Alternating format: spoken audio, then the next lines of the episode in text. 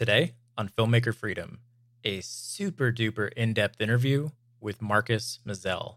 Now, Marcus is a pretty multi talented dude. Over the last 10 years or so, he's directed three micro budget features, um, the latest of which is called Chameleon and should be hitting VOD platforms and whatnot pretty soon, at least uh, if you're listening to this when it launches. But in addition to his feature filmmaking, he's also had a prolific career directing music videos, working in the grip department on some pretty big stuff, and being a writer and producer in general. Like I said, he does quite a bit of everything and is very good at it. And not only that, but the reason we connected was that pretty soon he's going to be launching an entirely new kind of film festival that's dedicated specifically to us micro budget folks and really celebrating people who can do this Herculean task of making a feature film on very little money. So if you're interested in that, it's called the Microfilm Tournament, and we talk about it a ton towards the back end of this podcast. But besides that, this conversation was absolutely a blast, and we touch on so many different aspects of what it takes to succeed in this um, pretty brutal business. So yeah, this is a good one, and I really hope you dig it. Enjoy.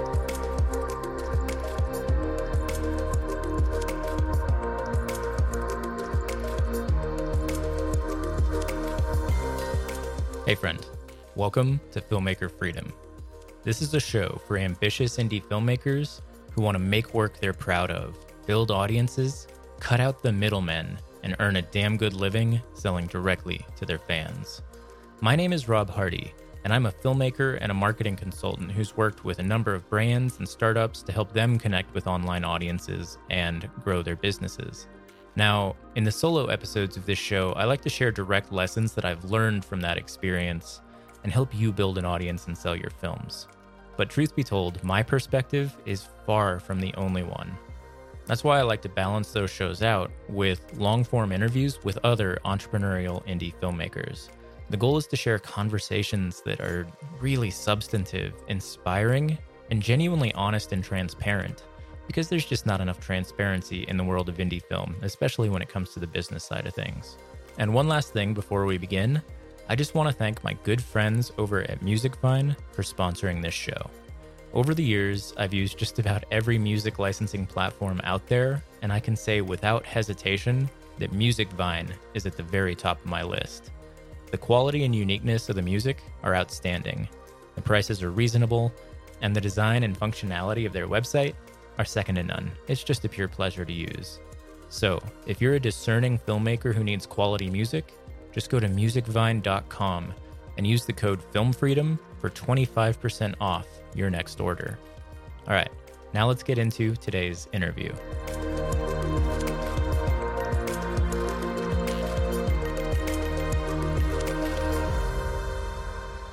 Yeah, so we uh we tried to record this once before and we were foiled by the Sony building, which apparently has like really bad reception now, or they just block reception because they got hacked. And um, I don't know, they're or maybe it's just my little corner office uh, in the certain building. Who knows? But it didn't work. It was very frustrating. Sorry yeah, about it, that.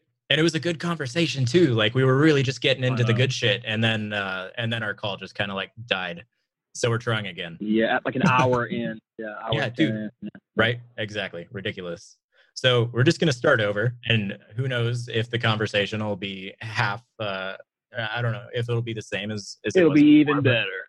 Yeah. Hell yeah. Hell yeah. So, um, as you know, and uh, I'm gonna apologize if my cat interrupts things. He just jumped on my desk and is like sniffing my microphone as we speak. Little. No little. problem. Well, let me let me apologize in advance if uh, some cars pull in and out. I'm, I'm, I'm, on top of the parking deck right now, so it should be good. Get out of here, cat. All right. So, as you know from last time, I like to start with some um, just like quick questions, little icebreaker questions to help us all get to know you. Um, you ready to do it again? I am. All right. Hold so on, let me take a moment to. Okay, yes, right. I'm ready now. okay, cool, cool. So, uh, first one is what's your favorite snack food? Oh, snack food. Oh man. Oh, mmm. Let me think. I'm gonna say I'm gonna go with uh I'm gonna go with beef jerky. I don't have it a lot, but if yeah. it's in the cabinet and I'm and I'm trying to snack, I'll eat some beef jerky.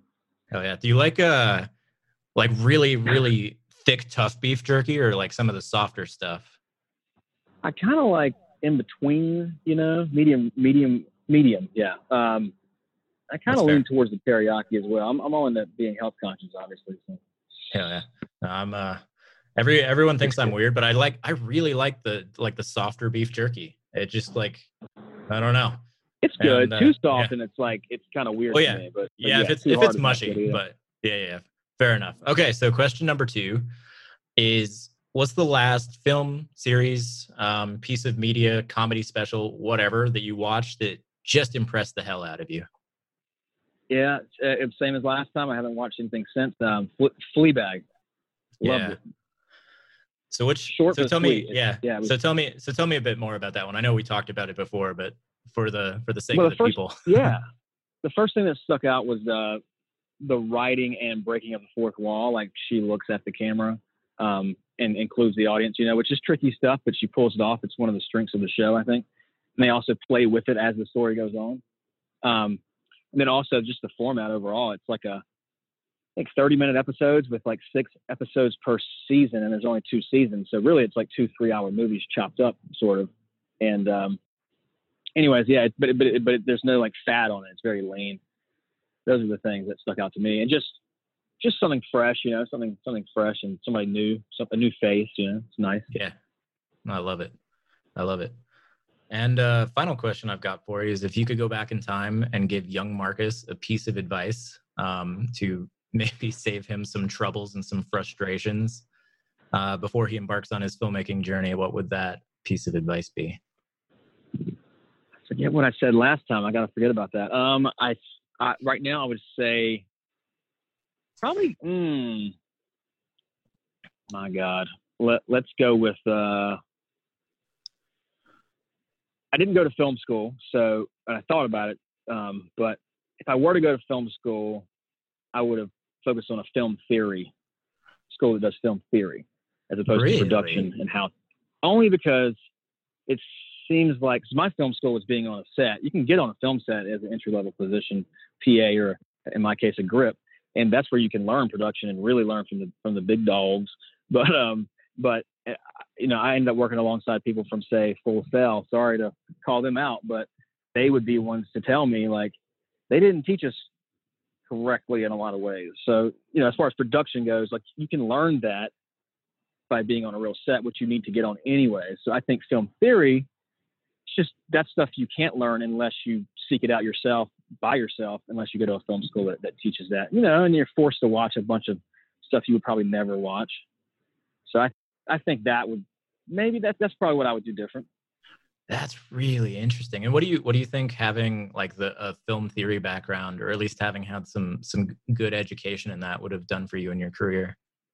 Well, it's like even like right now, like we're we're prep, we're prepping for a shoot in Berlin in three weeks, and it's about this. It's a, it's a, it's a fake documentary. I was told not to call it a mockumentary, um, but um, but it's you know people know it as a mockumentary. And anyways, I've been researching. It's about a filmmaker, a pretentious German filmmaker named Franz Mueller Schultz, played by my my good friend Cullen Moss. He's the Canada Dry Ginger Ale guy, by the way, if you've seen that. Um, anyways, yeah, I've been researching like German cinema history the past couple of weeks, and just the stuff I didn't know, you know, that blows my mind. And I'm like, man, how did I not know this?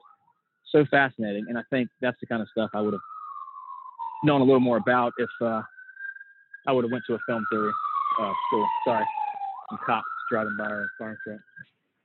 But oh, um, oh, good man. But yeah, I think that you know, for example, and I'm always kind of seeking out. I've always tried to. I've got like probably I don't know, a huge bookcase full of film books, and I try to always read and stuff. But I think I could have bypassed some of that information by being in a class with others, you know, being forced to watch some avant-garde or yeah, you know whatever. Yeah.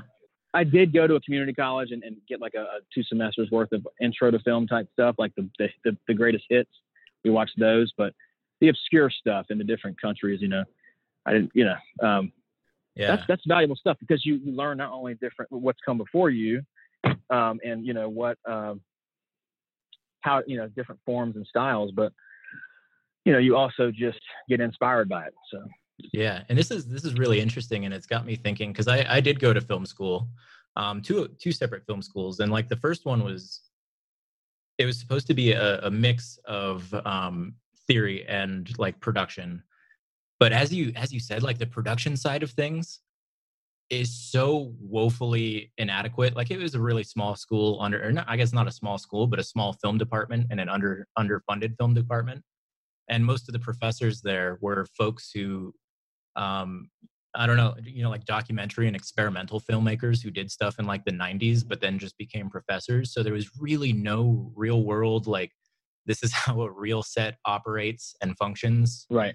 Um, so it, part of me feels like I had to unlearn a lot of the production stuff I I did there, but like I took so many um not not that many theory classes, but I took like a, a bunch of experimental film classes. And like for anybody who who knows me and has like been reading my stuff for a while, like I love me some experimental stuff just because Mm-hmm. it's one of those things that like if you want to make a narrative film, you need a you need a big ass team.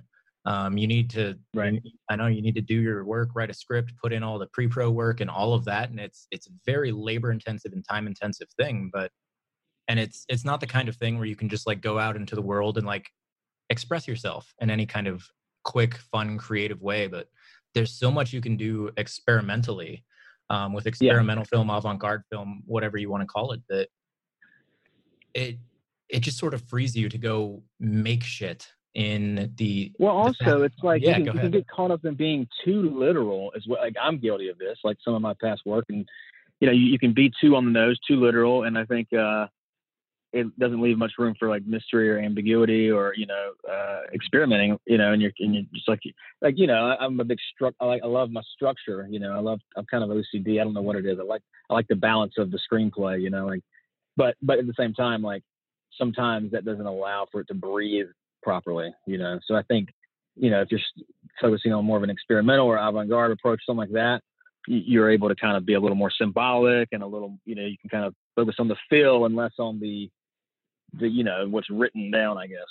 Yeah, and like one of the things that no, 100%. And that was like one of my takeaways too is like I I learned all of the experimental film stuff before ever really getting heavy into the world of cinematography and like the the proper way to do things at the the second film school I Mhm. went to.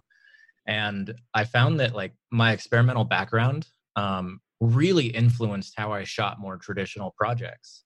Um and it, Right. it really influenced uh, my quote unquote voice in a way that um, kind of set me apart and made me made me feel you know better i guess not not better better Well, but the flip side, but the flip side would be also any, you know, anybody can shoot coverage, wide shot, medium shot, close up, for example. Anybody can, you know, collect what's on the page, and that's important, and that's that's great, and you know, it's nothing wrong with that. But for me personally, I am trying to get better at not being as, for example, like latest film Chameleon. Like you know, we shot we shot the film, of course, and uh, put it together in the edit. And not not until the edit did I realize I didn't need these two or three scenes. I'm being too on the head. Like we don't need to show the job interview. We just need to cut right to him having the job. You know, it's like why would I, why am I so concerned with showing every little step along the way? You know, kind of thing. And I think you know, avant-garde and experimental like that is uh, the other end of the spectrum. I think you know, it's almost like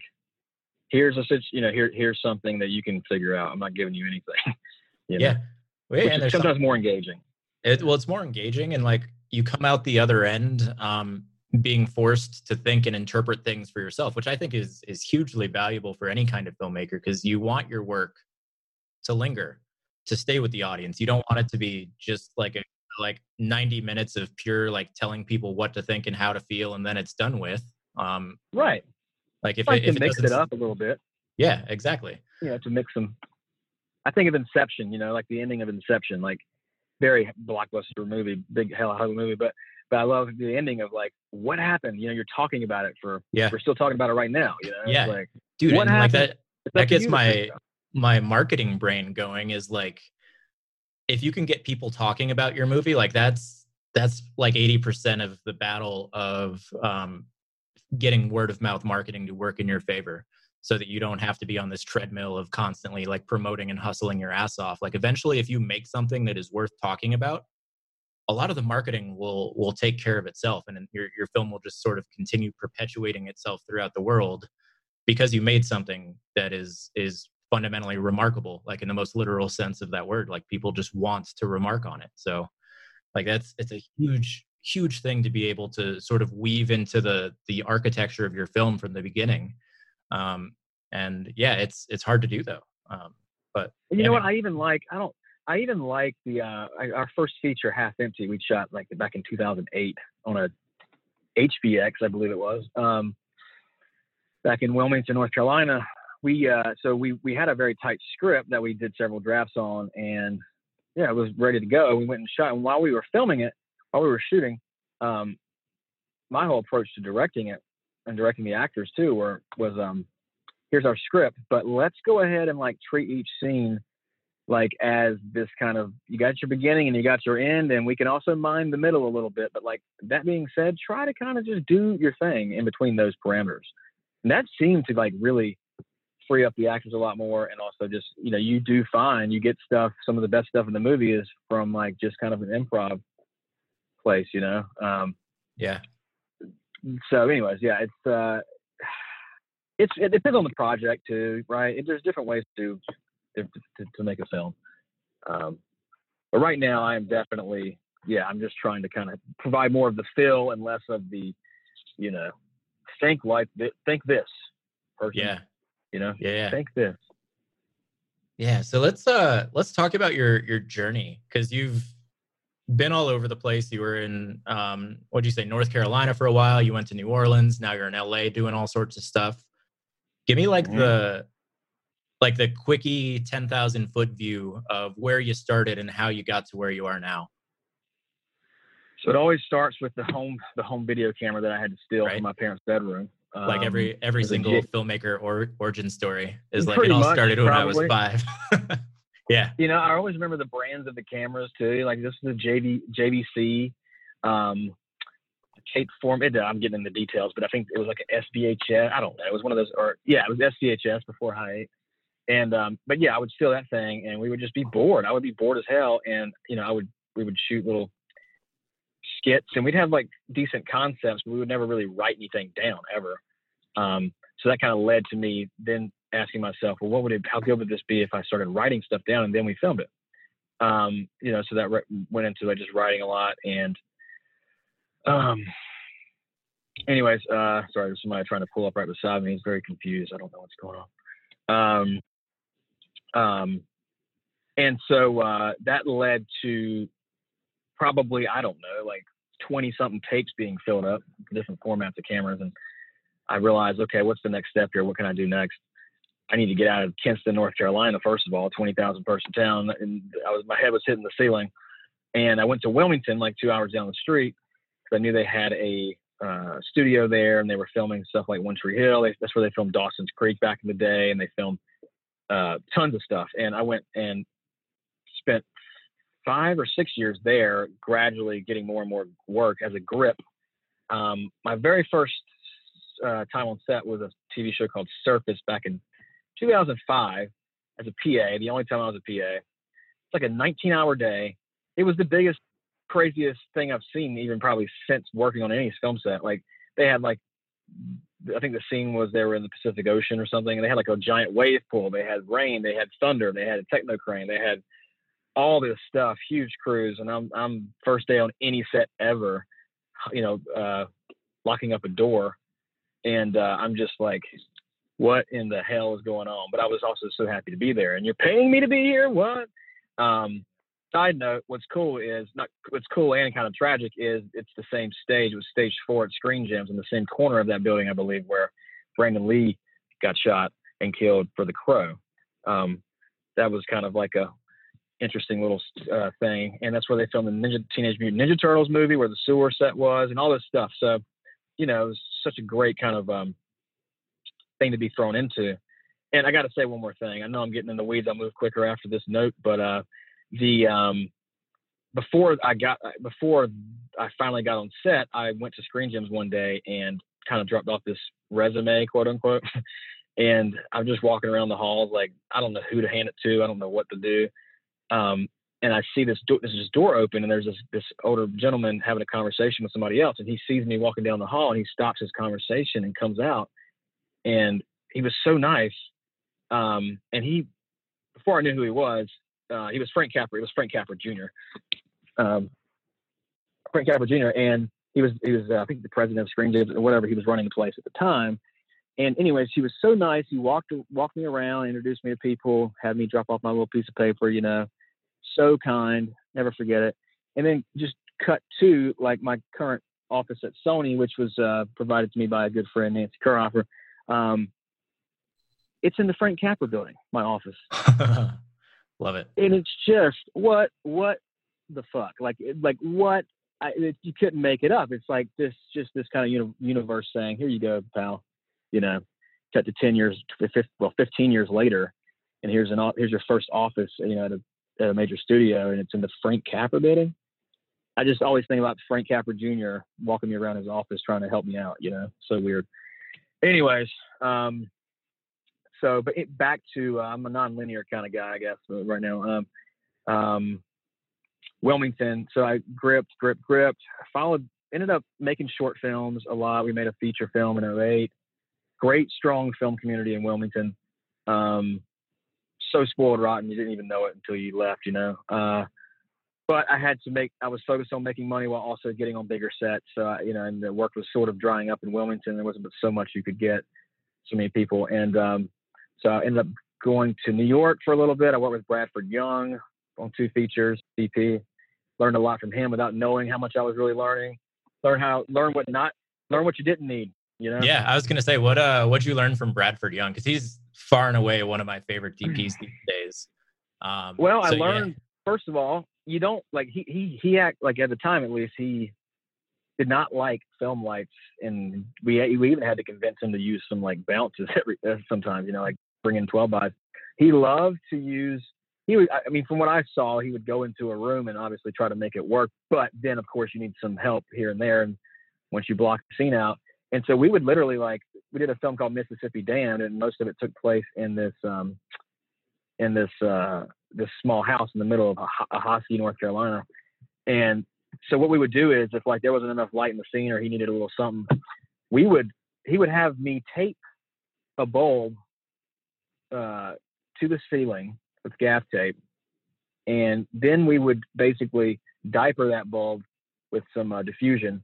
I'm sorry, we would skirt it first with some Duvetyne to like take it off certain parts of the wall, of course, then don't burn the place down. With binder clips, you know, we would just adjust it here, do this, do that, and then we would diaper it with uh, diffusion, and it, it would just cre- it was making a making lights essentially with like grip. And this is just like a, like a, this is just like a, a household bulb. like a household light bulb. Well, no, I would say no. It was from the electric department, but uh, oh, gotcha. gotcha they, I guess gotcha. they, they probably had some sort of uh, proper color temperature and whatever else uh, um, he wanted. But as far as like actually the apparatus, we would create it. You know, we would, it, and it was just this. It's got this look. Go watch Mississippi Damned and look at the stuff in the house, for example, and you'll see that's the look you get, and that's what you, that's what we did to get that look. Um, he, I remember him saying something like, I don't want to speak for him, but I remember him saying something like he, like there's no like the, the filament. I'm gonna get this wrong, but basically, if you HMI, it's like the filament or whatever it is in that light. That's not that doesn't exist in the real world if you were just to put a camera on somebody, something like that. He just didn't like the uh, the idea of it being like a, a, a source, I guess. Does that make sense? Yeah. Yeah. Um, oh, absolutely. As opposed to just being there naturally. Um, so, and you know, we were shooting on we shot on film for that movie, I believe. But then I went to New York with him to work on a movie called Entre Nos, where he shot on the uh, was it a J? It was a big old 3CCD, I think, camera. It was a nice digital camera at the time, 2007, eight. Anyways, he would make that thing look like a damn film camera. I mean, it looked looked really nice. You know, just to see somebody that's not a snob about even the format, but just like just the craft of it all and just the. uh It was, uh, you know, it wasn't like the the uh, the, the converse would be, you know, working on big stuff and like DP, the DP just wants to like pull all the lights off the truck just because he's got them, you know. And but guess what? The, the end result looks like crap yeah. because I was I was that guy for a while, you know? and uh, yeah, I've very I've very we much since leaned in the yeah. Well, exactly. Like once you once you get all the toys, um, like you you feel this obligation that you have to you have to use them, and you feel more professional when you use them, and then you hate yourself because it doesn't look as good as what you want it to be and you're like oh i'm an imposter and it's uh, just this horrible horrible cycle. Well i think the first rule of thumb could be you know like okay here's our scene here's our location um, let's put the camera up before we do anything you know and sometimes you'd go in and you'd have dps or whatever already knowing what lights they needed before they even really put the camera up. I mean you know and it's like maybe you put the camera up and just figure out your other stuff first and then you might not need much, but if you do, just then worry about it then, you know. And I don't know. A lot of times it depends on what f stop you want to play at and how much you focus. You know, you focus on. If you you know if your f stops drop down, then uh, you need more light, etc. But but anyways, um, but so I learned a lot without knowing. In retrospect, I'm just so appreciative, and that stuff has helped me. I mean, what is what's more valuable than like realizing that you don't need a lot. That's like, oh wow, wait a minute, I don't need a huge lighting crew. You don't need it, and I don't really want it anyways. And going you know? into yeah, going into this micro budget world that we both sort of exist in yeah. now, like that kind of mindset, knowing that not only like is it a a good frugal mindset that'll save you money, but the fact that you can get like extraordinarily beautiful, captivating images just like um, right. using natural light and practicals and and maybe you know just supplementing a little bit here and there when necessary like that's hugely liberating. And you can go with these skeleton crews and still get really really beautiful images if you know what you're doing. So like that's a such a amazing lesson to learn early. Um yeah, well, that combined with the the benefit of having these these um, you know, as, as I went to New Orleans, that's when you started seeing the Alexa pop up more, a little bit of red, but mostly Alexa and by I'd say 20, 20, 2010, 2011, you really just 2010, yeah, you'd see just Alexas mostly. And then, of course, that advanced, and you start getting these cons- uh, consumer or prosumer uh, possibilities with, like, you know, the other cameras that we could afford to own or at least rent for a decent rate, which also had just great sensitivity. Then you have like these lenses that come out, like the Sigma, you know, 18 to 35. It's like 1.8, what? $800? Okay. You know, such a great so little like lens. You, Holy shit. You man. don't yeah. have, yeah, it's, it's amazing. So then it comes back down to the know how and the craft and like, and, you know, the Bradford Young type stuff, or even like, we worked with uh, Vilmos Zsigmond, you know, back mm-hmm. in the day too. Uh, this show called Golden. And that was the, uh, I mean, the most beautiful stuff I've ever seen. But if you pull back and looked at the, uh, behind the scenes, we had I, have never put so much flag, so many flags up, or helped put so many flags up in my life.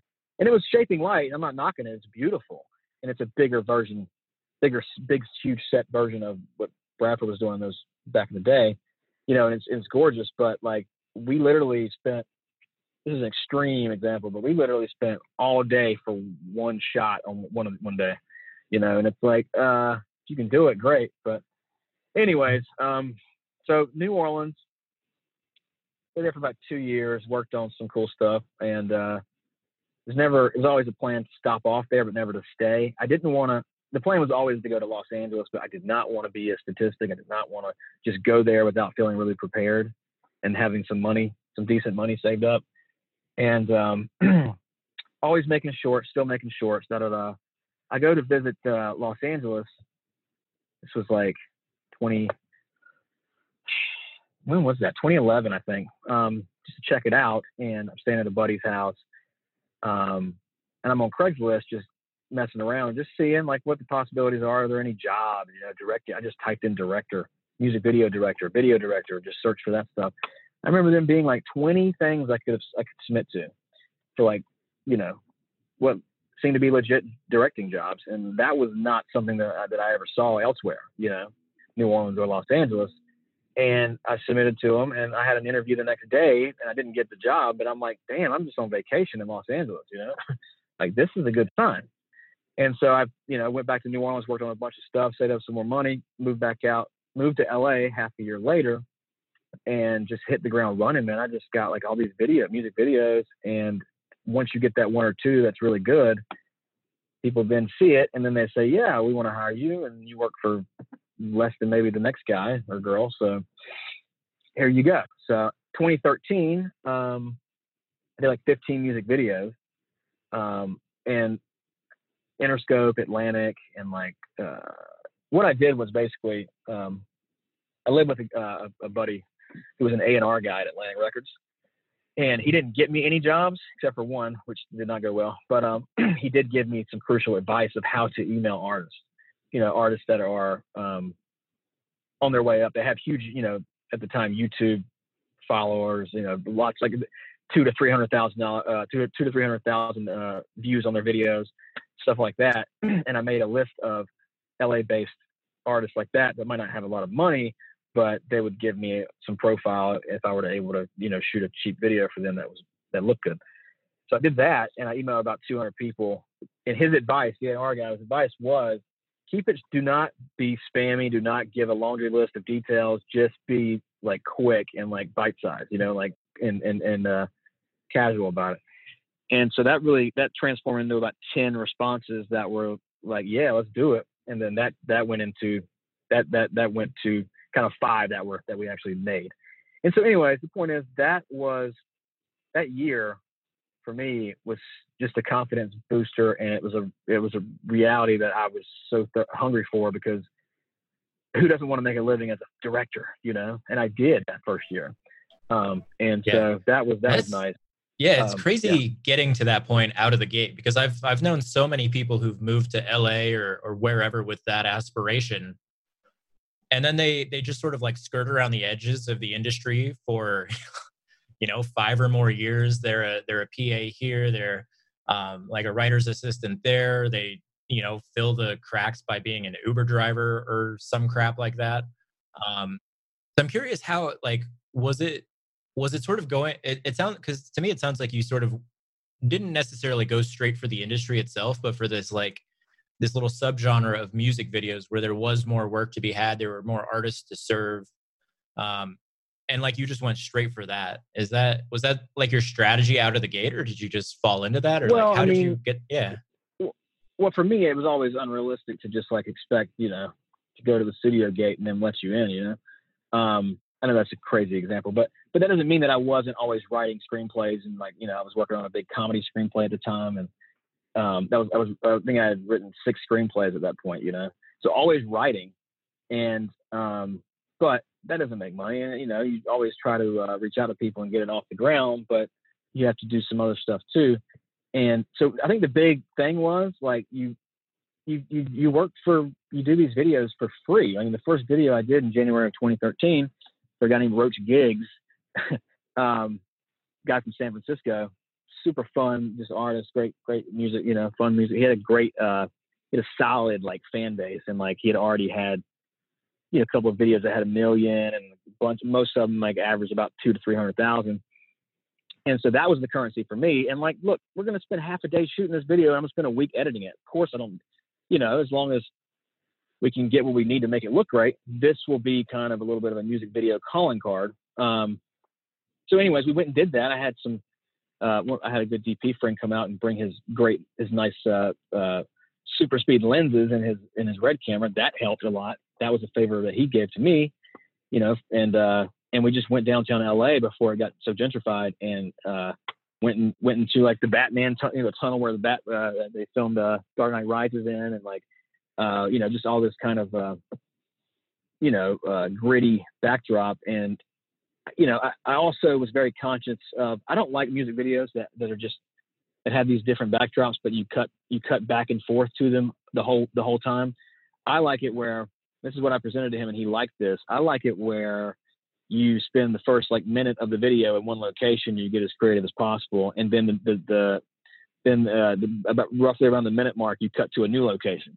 You, you constantly change the, uh, the, the the backdrop. It's a very simple, free trick, but I think it works so much better than just like the typical video that's like you know flashing back and forth through all the uh, the backdrops and by the by the one minute mark you you're bored you've already seen it so you're seeing the same thing again it's like no let's mix it so anyways i'm kind of rambling but that i think that little that little thing you know and, and i use that um, on other videos and anyways we got we, we yeah. shot the video well, I, it looked great yeah, yeah, can I jump in real quick? I'm, so I'm curious. Go ahead. Like, I think it's cool that you you shot that um you shot that initial one for free, and I'm curious to get your thoughts about that now because it's one of those super contentious ish, issues where some people are are just so adamant that you should never ever in a million years work for free.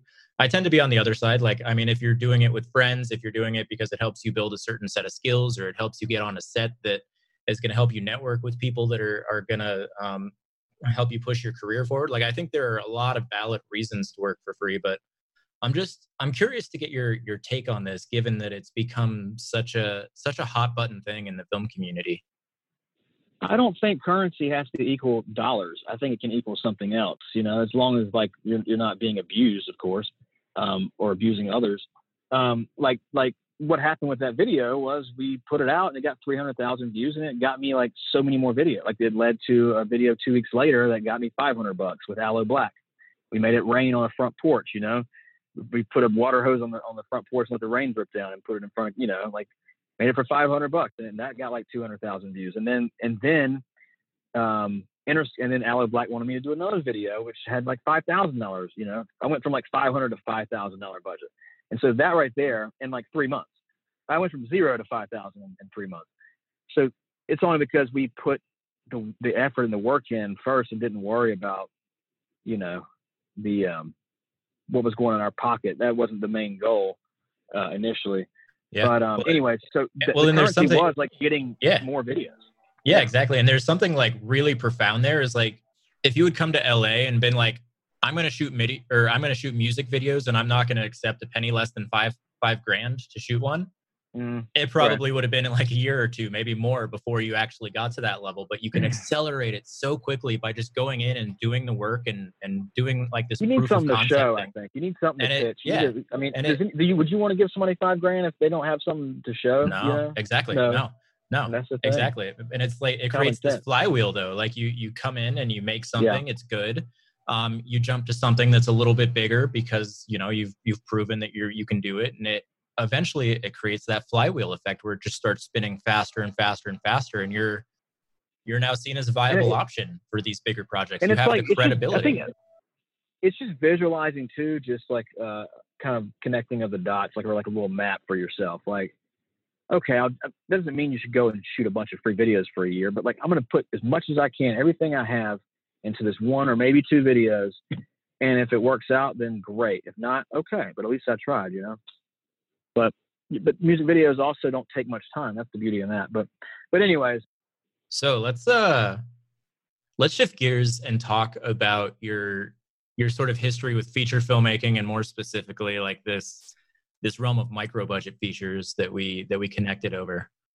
So I know you mentioned you made one um, I think you said in 08 back in North Carolina, but mm-hmm. um, let's talk about what happened after that. Well, we, we could also talk about the one that you did, like your your first feature that you shot. I'm curious if there's anything fun that you'd want to share about that, either on the, the craft side of it or the, the business side or, or what have you.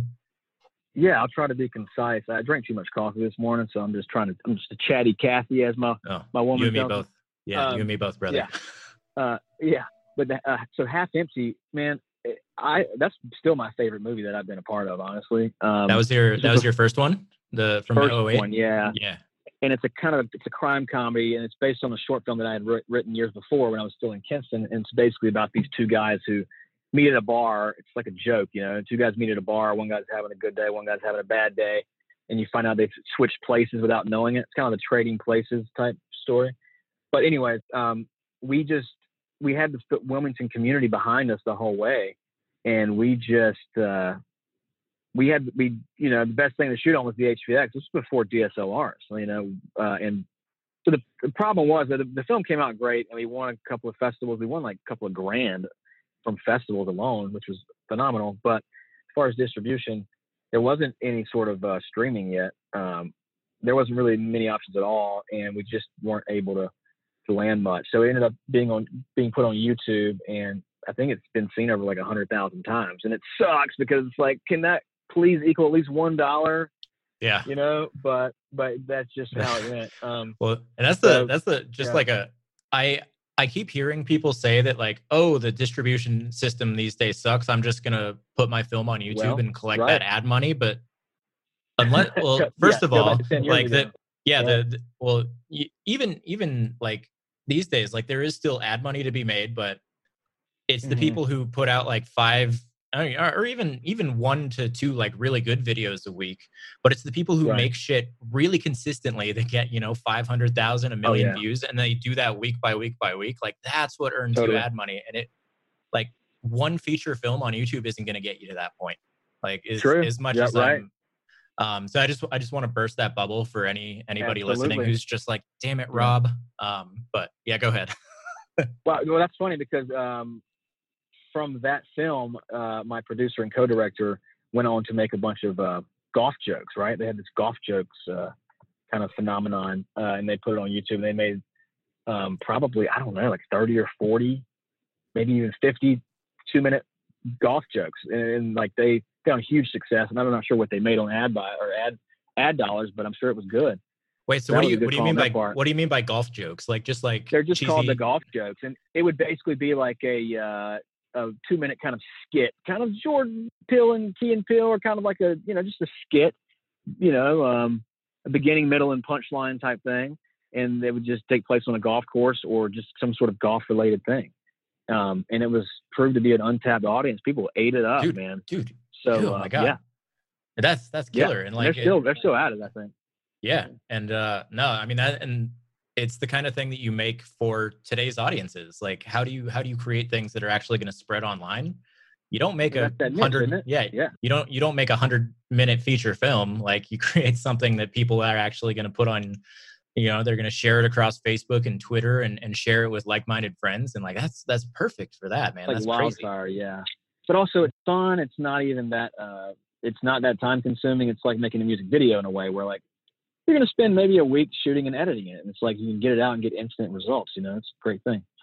Um but uh but yeah, um the second feature actor for hire, um Oh yeah. 2014. with your So bald that- friend. so yeah, my bald the bald one is it will be Alec Alec Baldwin or Jesse O'Neill. That's his real name. My good old friend Jesse, great man. Um, so that takes place right after my 2013 music video year, where like, okay, we did a bunch of videos. Now it's time to try another feature. You know, we got a little got antsy. Let's do it. And um, at the same time, I had the other thing about the videos is I put together the reel at the end of the year and I put it on the internet and people saw it. And one of those people was Justin Taylor, my good friend from back home. And I hadn't talked to him in a few years, but he was like, Hey, um, I might have a little money uh, if you want to make something. And I'm like, uh, okay. He's like, what do you want to make? And at first it was going to be the reliever, this, this film I'm still trying to get off the ground about the guy you call to get rid of your clingy girlfriend. But, um, it didn't work out. We needed a little more money for that one. So I said, well, we got this actor for hire thing where we've already shot two episodes of a web series um, that people seem to like. And so we went with that. And we also used that those first two episodes as the first like 10, 12 minutes in the film, you know, but it was shot on, it was shot on the same format, red, and we, I had to re-edit it and tighten it up and do sound over and all that stuff. But, but anyways, we went on to make that film. So much fun. Not, I don't remember it being any bumpy at all. Like it was, we had, we had the, we had the resources we needed. I think too, that really did help. Just have, we didn't have a lot of money, but we had enough to be able to operate and go on to the next thing. We didn't have to stop and start. Um, and we just had a blast and it was, you know, based loosely off of, um, Jesse's real life. Like, for example, the whole idea came from, he came over to my apartment one day in Park La Brea and he was like, man, I just got hit by a bus. And I said, what are you talking about? How, how'd you get hit by a bus and you're still here? And he's like, I was just standing at the bus stop, and then uh, the bus drove up, and the, in the in the mirror of the bus hit me in my back of my head. and I just thought it was fucking hilarious. Like, okay, are you okay? But now I'm gonna laugh because it's so funny. That you'd go to Starbucks and meet him, and there'd be like five silver MacBooks, and he'd be like the only guy with a tiny little black uh, crap top, you know, what we call it. Just humorous. So we built it around that, and he's an actor. And I said, well, what if like we do a disguised comedy, you know, and anyways, uh, you know, it's like it's about this guy, this bald actor who thinks he's not getting parts because he's bald. So he gets the idea to sell his crap top for like a cheap wig, goes back to an audition and gets the part, and uh, and kind of gets tra- trapped into the skies of that as he goes on set and befriends this big actor, and he thinks he's got hair and it does, you know, so it's kind of just acting your way into uh, being successful. But so besides the uh, the story of it all. Um, we screened at like 25 film festivals. at the end of the day. We, we premiered at the Chinese Theater with uh, Dances with Films, which is one of my favorite festivals. They treated us right, um, and we got uh, we got so many good write-ups. We, we, you know, Hollywood Reporter announced our distribution deal with Gravitas and IndieWire and all that stuff. So it was great. Sorry, I'm tooting the old horn. Can't help it. So proud of that film though, and just the way it, you know, it, it went down, and that basically led to a decent return. Um, but thankfully, also a lot of work from from most people that were involved afterwards. Like Jesse ended up getting a big role, uh, a substantial role in the new Godzilla film, and he's in The Watchmen and it's all because of his agent loving the actor by our trailer and then finally kind of throwing in some bones. For me, like I did some short films that paid a lot of money and some other stuff, you know, got money for my next feature, you know, yeah. so that was a great, a great time. Yeah. Yeah. And I, I do want to dig further into that film because we, we talked about some of the, some of the stuff that happened in the in the back in terms of like how many festivals you submitted to oh yeah and how, how much you you spent on on festival submission let's so let's mm. just start there like what was your strategy going into this because you you mentioned you like you put yeah. out some facebook ads and all sorts of stuff to like help promote this mm-hmm. like what was yeah. your what was your strategy you hit you i don't know you you lock picture you you uh you get it done yeah. and what what do you do to start getting this thing out into the world well, first of all, we got fortunate with such a, a cool ass investor. Like we, Dustin and I talked from the very beginning, you know, about kind of the. I said, look, this is risky. Like I don't know if we can make your money back, but I know we can definitely get this thing out there if we put the money in the right place. Um, and um, obviously, priority being finishing the film, making the best film we can make. Um, so, anyways, he was always in agreement of like, yeah, let's get this thing out there, out there. So we we spent, man, we submitted to. Uh, 160 film festivals, um, and we got into 25 of them. How much? That was uh, probably about how much? Eight yeah, thousand dollars. Yeah, I was gonna ask how much in submission fees. That's nuts, man. Eight, eight, seven grand. or eight thousand dollars. Yeah, and uh, and and look, mm, as much as they say, some of them say, you know, work in progress uh, is okay to submit. Don't do it because the first 80 I hate to say it, but the first 80 were the bigger ones, but also it was like the ones that we submitted not our finished finished cut to, and um, meaning like the sound could have been a little better and like I, you know, wasn't as tight as it ended up being, um, and um, that was uh, a big. Uh, but also I think that compared with like they probably most of those festivals wouldn't have taken the film maybe anyways. Now in retrospect because they were looking for other stuff, but um, anyway, so but then not until we it's like it's you have to incentivize folks like dances with films not until they took the film did we then get into all these other these other festivals. And um and so people thank god for them for for being keeping it real and wanting to you know be about the right stuff. But anyways uh rambling again um eight thousand probably for the festivals, and then ad buys in Facebook. Um, we had already built somewhat of an audience with the web series, which helped.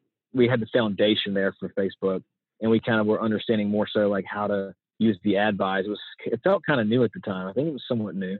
You could actually pay to advertise on Facebook and target and stuff. Target the location of the people, target the interests. Yeah, I mean, it's a hell hell of a yeah. lot less expensive. What was this like 2013? Oh yeah, yeah. Uh, well 15 by the time we actually were pumping that out.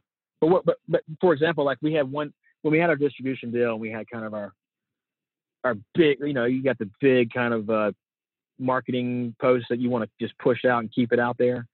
Meaning, you know, like oh, we we uh, active are now available on these platforms. Click here, you know. Um, I think we spent about I remember a couple of hundred bucks on that one. Ended up getting us like ninety thousand or like a hundred thousand uh, people engaged, something like that. I think, and it was like you know it had 1,200 likes at the end of the day, like a hundred some shares.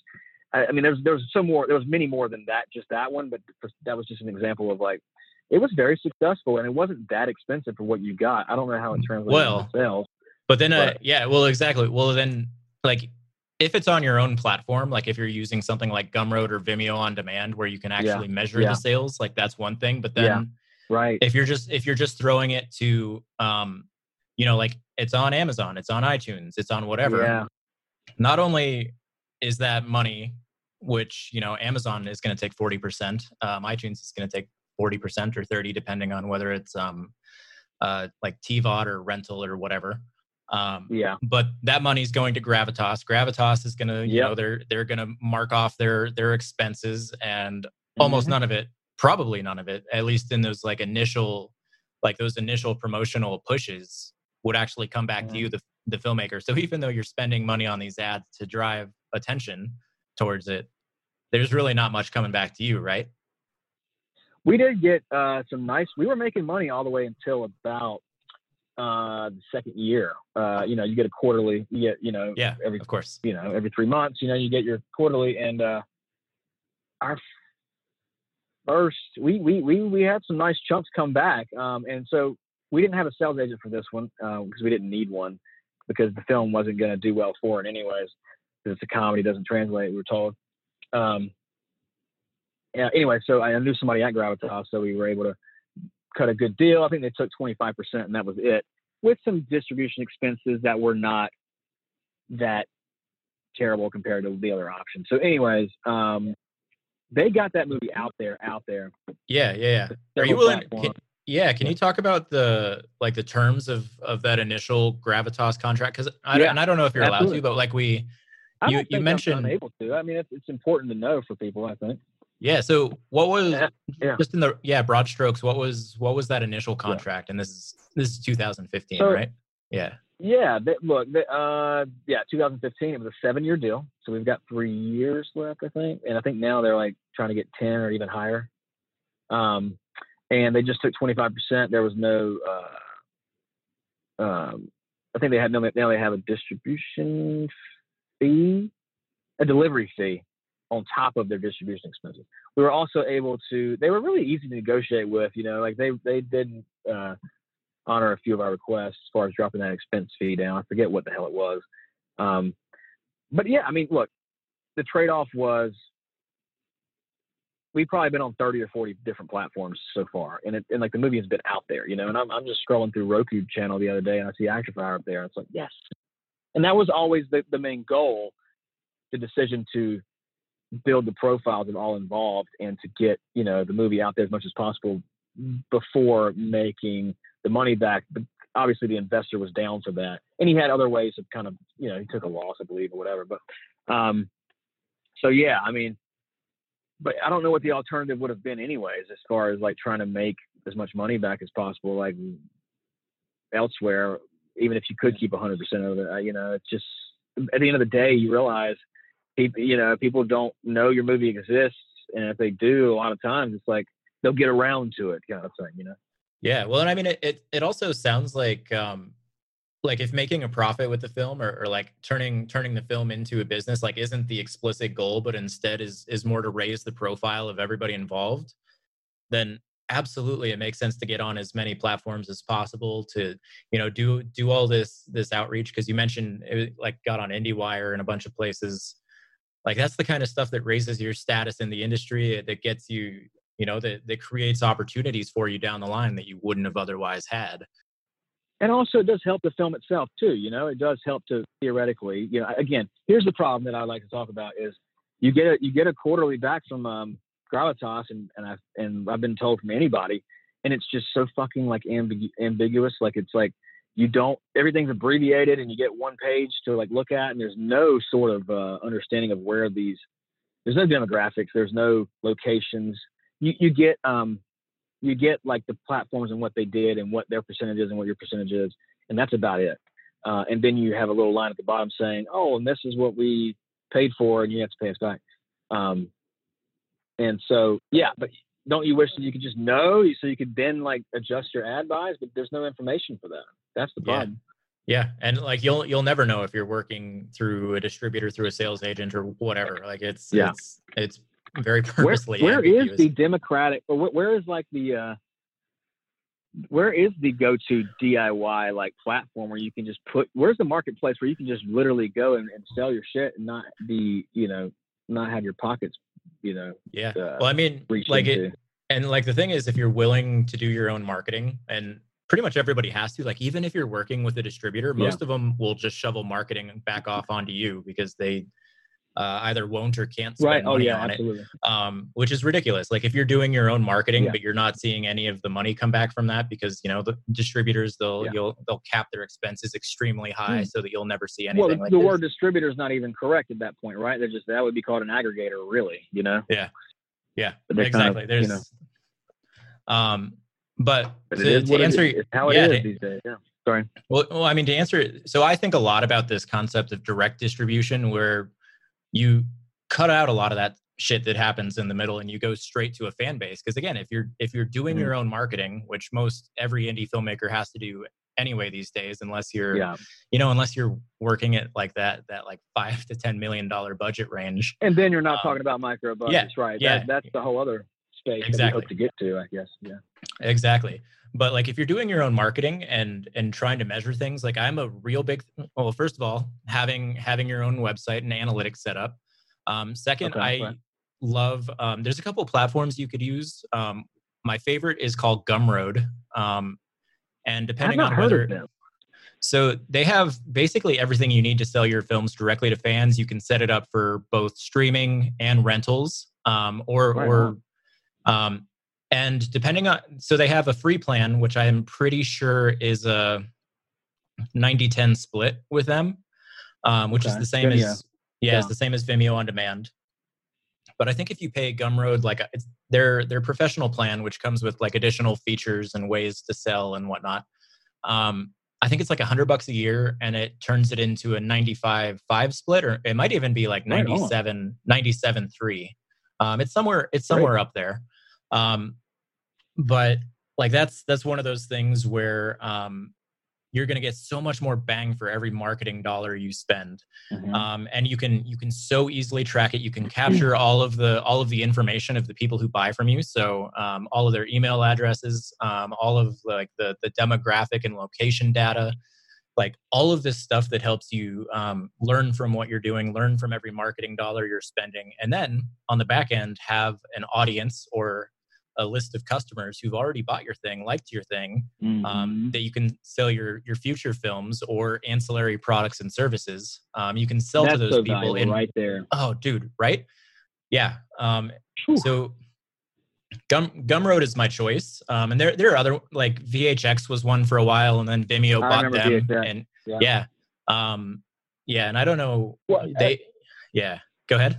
sorry to interrupt you. I was just curious, but I don't want to forget. So, like, as a consumer, um, and I was on like my smart TV, Gumroad's easy to find. Like, they obviously have their own app and stuff like that, Yeah, so and the I'm not- interface is okay. and it's it's one of those things like i think it's um like it i don't think they i don't know if they have an app for like apple tv or anything like that and that may or may not be a problem like i've watched films from Yeah. gumroad on my tv but like i can i just stream stuff to the apple tv from my computer which maybe Right. some people who buy a movie aren't aren't like that technically inclined or something which that's not to say that's a very technical thing but um there there might in you know, fact be people some like they're they're so comfortable with their, their, you know, like to the point where like on your remote now you have like an Amazon or a Netflix button. You know, it's like, yeah yeah well and that's the thing the is like marketplace cornered. it's well and it's one of those things like or it's one of those reasons that the niche approach is so powerful is like when you make Mm. a niche film that's very specifically tailored to this this group of people to this niche Mhm. it creates more desire to watch it it's not just oh let's go to Right. amazon and find any old film to watch it's like no there's this Right. thing that is so specifically relevant to my interests and my passions and my identity that i am going to watch this thing no matter what i'll watch it on my computer i'll watch it on well i wouldn't watch things on my phone because i'm not a masochist you kids these days watching shit on your phones but um but like i'll i'll Yeah. spend five minutes trying to figure out how to beam it to my TV from my computer. Um, like if I'm Mhm. if I'm really into it. Um, but like it comes down to me really wanting to watch that film as opposed to um, what's most convenient. Because again, that's that's what makes niche films sell is the Yeah. sheer the sheer relevance to a specific audience. So I always you- think about that. Do you remember that fire? The uh, the film. It's about five years ago. Axe for Hard Time, where it was it was a firefighting film. I think it was fiction. I forget what it was called, but they cleaned up I think they made about a million dollars. They spent. Ah, I can't remember what the damn movie was called, but it was a like I- example. yeah. I think. I feel like I talked about this on like one of the first podcasts, and I am Oh totally my god, spacing on it. Let me see. Yeah, yeah. Let me yeah. Google it. But I think they went around too. Speaking of niche, they went around and I think uh, screened it at different fire departments. Now think about how many fire departments are in the country. I mean, it's brilliant as far as niche filmmaking is concerned. You know, yeah. and it's speaking to those people. It's a movie for them.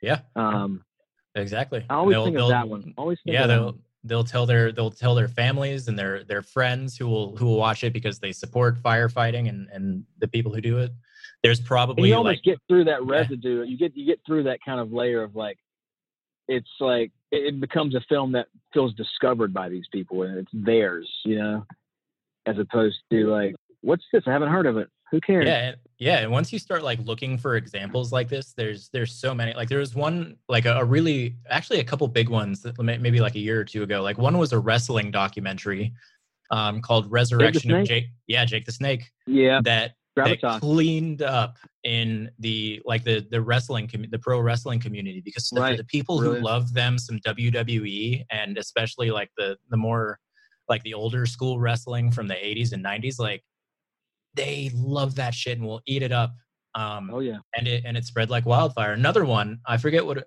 was it uh range 15 maybe um i think it's in alex ferrari's book the filmtrepreneur book um but Mhm. it they they tapped into um us army or us military veterans which is a huge Okay. huge group of Yeah. people that's really well connected Absolutely. um, and th- it's just that shared identity that shared experience that shared set of values and the film Right. like uh, despite the, despite the fact that i think it was like an action comedy like it was made up of veterans like they casted veterans the film was about veterans in certain ways at least i think so i haven't actually seen it but um like it, it really tapped into that um that demographic or that psychographic or that identity group because that's that's how i like to think about niches is like is uh is identity groups more than more than like Totally. demographic data than it's like it's not age it's not it's not uh like sex or or income or um Right. region or anything like that it's about what people believe about themselves and how do they associate with other people um like that's if you too can much if- sense. Yep. yeah um and I'm, I don't even remember what we were talking about, but like this is this is what dominates my every waking Uh, hour. and marketing. Yeah. Yeah, Marketing yeah, yeah. And I'm still Yeah. trying to Google this firefighting movie and I can't find it, which kills me. But Dude, I'll uh, I'll look it up. Uh, I'll look it up afterwards and maybe include it in the show notes. but you talk I- about profit, like they have like Rocky One type, Rock or whatever, yeah, Rocky One type profits. Where as far as how much they spent with how much they made, I can't remember the damn name. I just hate that it's not pulling up though. You know, I'm, I'm typing in low budget firefighter movie. I tried micro budget too, it didn't work. Uh, but let's see. There's one called Only the Brave. That was r- more recent. Ladder 49. Um, Um, yeah, I don't know. ah, well, you know, I'm yeah. Anyways, we got other Yeah. shit to talk about anyway. Yeah, probably. Uh, but no, but I mean, what do you think right now as far so Gumroad is interesting. I'm gonna check that out. You said didn't you say last time that Tugg actually went under? The Oh, dude. yeah, just uh, just thing? yeah, just last last week or the week before, um, Tugg. I think they officially declared bankruptcy, unlike Distribber, which Damn. went into this weird sort of. Uh, I have no idea what's what happening happened with this. with them. They just shut, closed up shop and left town. like. Yeah, they, they closed up shop, left town. Um, they didn't officially declare bankruptcy, and they hired some um, like some outside like accounting legal firm to um, handle their remaining assets and basically uh, take Oh. all the heat from all the customers they pissed off and didn't pay over Right. like Uh, their last. um, so there's there's a Uh. lot of people with the Distribber mess who just are never going to get paid, and there well, so there might also be like what? So where where is the? I mean, also they're they're. I get well, they could obviously just take their film elsewhere now, which is sucks still. But right, I mean, they're not. They don't have to honor any sort of contract. or Mhm. no, it's all self distribution anyway. So like, people are re- literally left with like two or three or four year old movies, and no platform that that will take it. Yeah. Right? I- yeah. I mean, well, they. I so I, I'm pretty sure that you had to you had to write them to take your film off of Amazon and iTunes Oh, and, right. and all of that. And I think a lot of people actually did have success going through um, Prime Video Direct. So just like re-uploading to Amazon and getting their um, Okay. and even getting like all their reviews and, and ratings and all that from before transferred over. At Oh, least that's thank God. Okay. well, dude, that's that's the That's that's, the big one. Um, at least I think so. I've heard I've heard mixed uh, I don't know mi- mixed reactions or mixed case studies on on that one, but um, I'm reasonably sure that most people were eventually able to get all of that like old metadata, if if that's what you want to call it, transferred over to their to their film um, after they uploaded it themselves, Okay. um, oh, which is good. well, thank is God. Yeah. Yeah. Yeah. Great. Great. but yeah, and the same Man. thing just happened to Tugg, which, as people may or may not know, was like one of a handful of platforms that you could use to Yeah. um, essentially four wall your film to to get in contact with a bunch of the- like theaters and and pre-sell a bunch of tickets beforehand so that you could like know if you were viable in a certain area.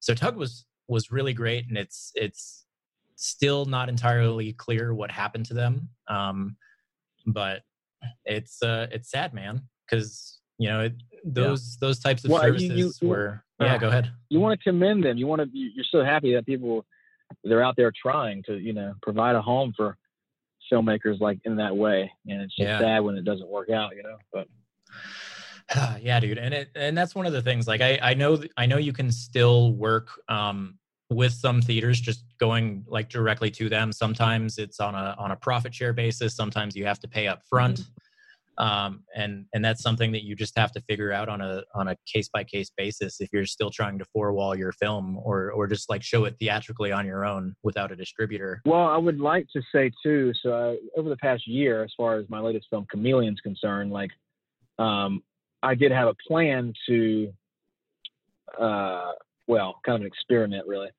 to uh, for theatrical, and it was I basically created a database of every single theater in America, which is ridiculous. It takes forever. Don't do it. Just every I'll send you theater in america So I went to what is the website? Yeah, and uh, it's an it's Excel sheet where I went did every theater in America, and then I uh, think there's uh, how many are there? Six hundred? No, that's not right. Three. No, besides the multiplexes, of course, um, the AMC stuff, who you, who you can actually like reach out to directly to be considered. Like the um, single screen theaters, or like uh, two screen theaters, or even four screen kind of strip mall theaters um, that still exist. Um, anyways, uh, then i i was not able to, to get emails for every single one of them, but I got emails in every state for everyone except for the ones, mostly the art house ones, the ones that kind of like the landmarks or even like the uh, the art house theaters in Pittsburgh. You know, there's all every single city has kind of a small cinemas, you know, that that put on independent films. Anyways, I emailed probably a couple of hundred, uh, 200, something like that, and heard back from quite a few. And my my goal was to see if they would just take the door and I could just screen there, you know, ultimately. But of course, they're not interested in that. They've already heard heard it all from everyone probably, and they were like, "Here's the four wall. Here's our four wall rates," you know. And it's just to the point where like you have to have a budget for that, and there is no path for a small movie. I'm not knocking them. It makes sense if you're sitting in their shoes to a degree. But I, my whole proposal was, can I have one night and one night only, one time slot on a weekday? I'll put ad buys into it. Just don't charge me to screen there. You can take the whole door. you yeah know? Well, that's that's And, uh, interesting because they I, I have bite. heard, yeah, I've I've heard from some people who have been uh, who've been able to do that, um, or who who've been able to um, essentially screen for free and then um, make money on merch and things like that on the back end while Yeah. the theater theater Yeah. keeps you know the the ticket and concession revenue and all that.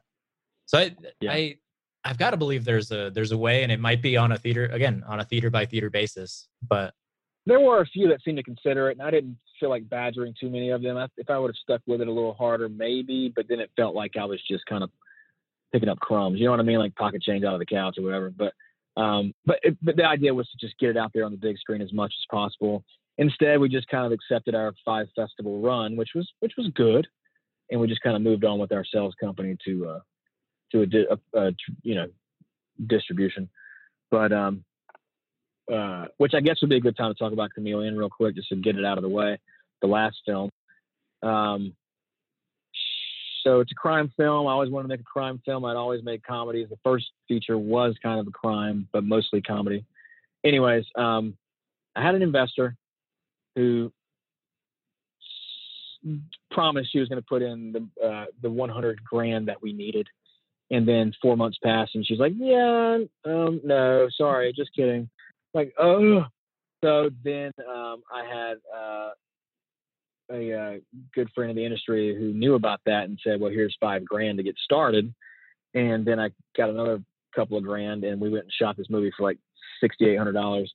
Um, actually purchased the red camera, shot the film, sold the red camera. That's how we did that, uh, and we made money off of the camera actually because they jacked the price up three grand after we bought the camera. Anyways, um, and we just had a bunch of great people come together and you know again the currency for them and for me was not us dollars but just being in hopefully a good film that they knew was going to get at least like a profile to it you know based on the last film.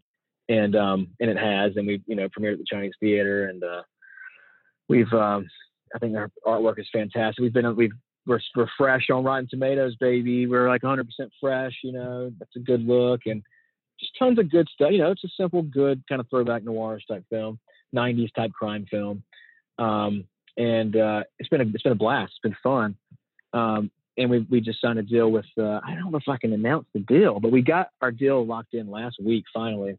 Oh, and nice. they're gonna blast that bad boy. Yeah, they're gonna blast it out uh, around late spring of this year.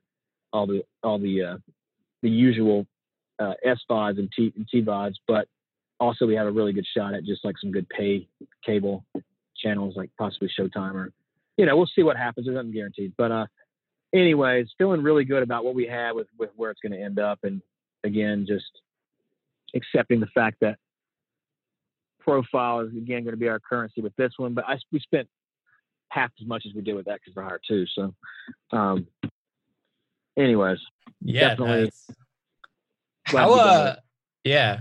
My, like my message or, the the investor pulling out. I'm curious how you think about raising money for these micro budget filmmaker or these micro micro budget features. Um, because it's it's clearly something that I, not good it's like that the, part. well, it's the and it's the perennial and well, and it's funny to me like thinking thinking as uh like somebody who who does occasionally invest a little bit, you know, and not invest invest. Like I've got a I've got an IRA for. Oh, you gonna get some retirement. and emails now? Yeah. Oh yeah, Yeah. Exactly. People. Well, no, I don't invest in films. Like I would never invest in film on the on the basis of it being a, an Right. investment. Like I, I might give money Yeah, to some yeah, friends because I believe in them and I like them. Um, Yeah, and if I happen to not be broke at that particular point in time, because that's always a factor. But like it, it blows my mind that people still invest in indie film and micro budget film Mm. Yeah. on with some kind of notion that it's going to turn into money on the back end. And usually it's because the filmmakers are like trotting out like, well, look at the Blair Witch or look at Napoleon Oh. Dynamite, which which are, you know, like those Yeah. those like outliers, big time. white white whale like once in a lifetime lottery winners um and maybe Yeah, there's yeah. there's a little bit of like pulling the wool over certain people's eyes um But also, those films don't even ever. Nobody ever takes into account like the added post budget that that Blair Witch got when it got picked up, or even like the P and A of that stuff. I mean, nobody. We're and when we talk about our micro budget films, we we talk mostly about the P and A. You know, and that's included in our you know in our conversation. So the reality is not what you want it to be, but the reality is this shit's expensive. You know, and it's just it's hard. It's saturated. So, yeah and but it's the same I mean, thing with that being uh, said, oh go ahead I think we're gonna make. I think we're gonna- we are gonna make our money back. We will make a little bit of a profit on Chameleon because we spent so little. yeah But if it were, as you speak of, a niche audience, more of a niche audience as opposed to people who like cinephiles who like crime films, which is not a niche audience really, um, then it could really probably do some damage. But yeah But, well and that's the thing you like know. if you if you want to make a, a like a crime film or just like a classic genre film like more power to you but it's you're just going to have a Mhm. really hard time standing out in the marketplace and you're right, you're you're going to have to go through those third parties through distributors sales agents whatever because they're they're the kind of people who are gonna be able to reach the the mass market in some kind of way and even most of them can't really reach the mass market there's just so much noise and so much competition Well, you know, Um, you hope that foreign sales could be a factor, and and it has been a little bit for us. We've sold a few territories, which is exciting. Yeah. But there, but if your movie's so low, if your movie is like so uh, without familiar faces, first of all, then then the buyers are like, nope, no thanks. They would Yeah. lose money by taking it for free because they got to put money into subtitles and dub, you know, dubbing and stuff. Like Mhm. that's a reality too for foreign sales. So it's just one of those things uh, where you better be as specific and exact as possible if you don't mind, if you, unless you want to lose some money. yeah. It's, And like uh, that's the crazy. that's the thing. Like I like I, I really wish because like I I grew up like watching uh like Tarkovsky films and I really like you Oh, know, right. like, Ter- like Terrence Malick. I'm uh, vaguely pretentious, I guess. I don't I don't know. no, no, no. Um, I, I'm, I'm with you. I'm with you. And, like- as a filmmaker, though, you, you eat it up because it's so, Yeah. the craft is so high. The, the quality exactly Is so high. yeah and it well and it's one of those things too that like i wish there was a path for me to go out into the world and make that kind of film um Yeah. but the market just But isn't there doesn't and we return. That's the problem, right? Yeah, Craft does not exactly. equal return. It's all about po- popularity equals return. Status Yeah. quo, marketability. well Well, yeah marketability. yeah and it's, popularity uh, is marketability. Yeah, and and that's that's where the whole like niche approach comes in for me is because like most most filmmakers right out of the gate they're shooting for the mass market because you know that's that's what Hollywood does. That's how we've all been taught to think Mhm. about film is like like in even even the phrase niche down for so long like Mhm. has just meant like oh you want to make a niche film well just pick a genre because then you're like oh a rom-com is a niche film or sci-fi is niche Right. or or whatever um, but even that, like those are such incredibly broad, saturated categories where you, as a micro budget filmmaker, basically have zero chance of standing out, and that it True. just completely true. defeats the purpose of niching down. Because it, at its core, like Mm-hmm. niching down is about finding a segment of the market that is is relatively unserved or underserved by by film. And like that's Yeah. the thing is because so many filmmakers Totally. focus on these mass market categories, there are so many of these small and to my mind identity driven like media ecosystems where there are other content Mm-hmm. creators there's people with blogs and youtube channels and podcasts but there aren't Mhm. necessarily filmmakers so it gives you a lot of opportunity to go into these small segments of the market into these niches where there is already a proven hunger and a proven demand for content and essentially be this this ginormous monster in a tiny in like a tiny lake i guess as opposed to like a, a inconsequential uh microbe or like piece of plankton in the vast ocean of just like commodity big budget hollywood media um and it's Great it- sentence. Uh, yeah. Well, I think even looking at documentaries right now, I mean, that's kind of a good example of Mm. what works. I mean, most Yeah. documentaries work because I think they are tapping into a niche to something. yeah Um, and it's it's you know, funny I mean, like yeah, like i and it, this is something I, i've thought a lot about and i like most of the good like diy or direct distribution case studies tend to be documentaries. And i i think there's a couple reasons for that or a couple reasons. And like one is because like out of the gate they almost always are niche. They're very topical. They're about something that a specific group of people are interested in or at least most of the time not always but right, Um, right, right. and then another piece of it is like documentary filmmaking like especially at lower budget levels is extraordinarily like a grassroots boots on the ground community building um like just out talking to people and spreading the word like it's, just it's in the nature into- of the form itself. yeah, exactly. So like I, I think I think documentary filmmakers, especially like the the micro budget ones, have have just naturally like stumbled onto this niche approach just by the nature of documentary, like the documentary form itself.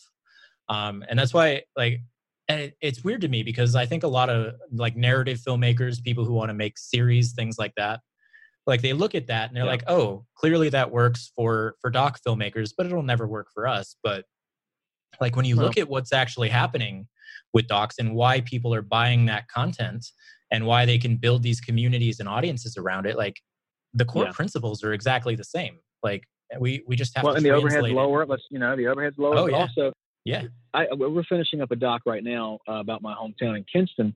It's about uh, the basketball talent that comes out of there. We've had the most NBA draft picks per capita out of anywhere else in the world.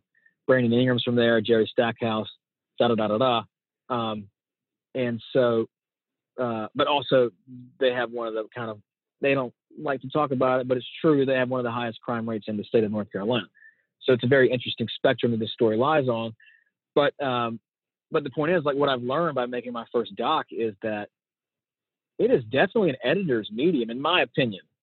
You know, like you're as opposed as opposed to you know fiction, you know, uh, narrative fiction, um, where you're kind of more in control and you're creating the illusion and the authenticity and controlling it. This is more so like managing authenticity that's already been there, but then how do you shape it into the most compelling story?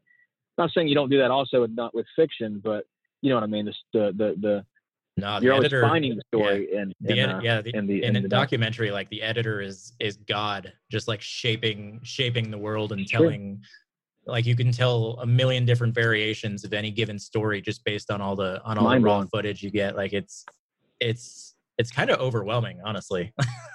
it, it's it's uh especially if you don't like the the, the editing you know um but but i mean not saying that a director couldn't provide some sort of fresh perspective i mean i think a director w- you see a lot of documentary directors that were once editors i guess and it's for a good reason.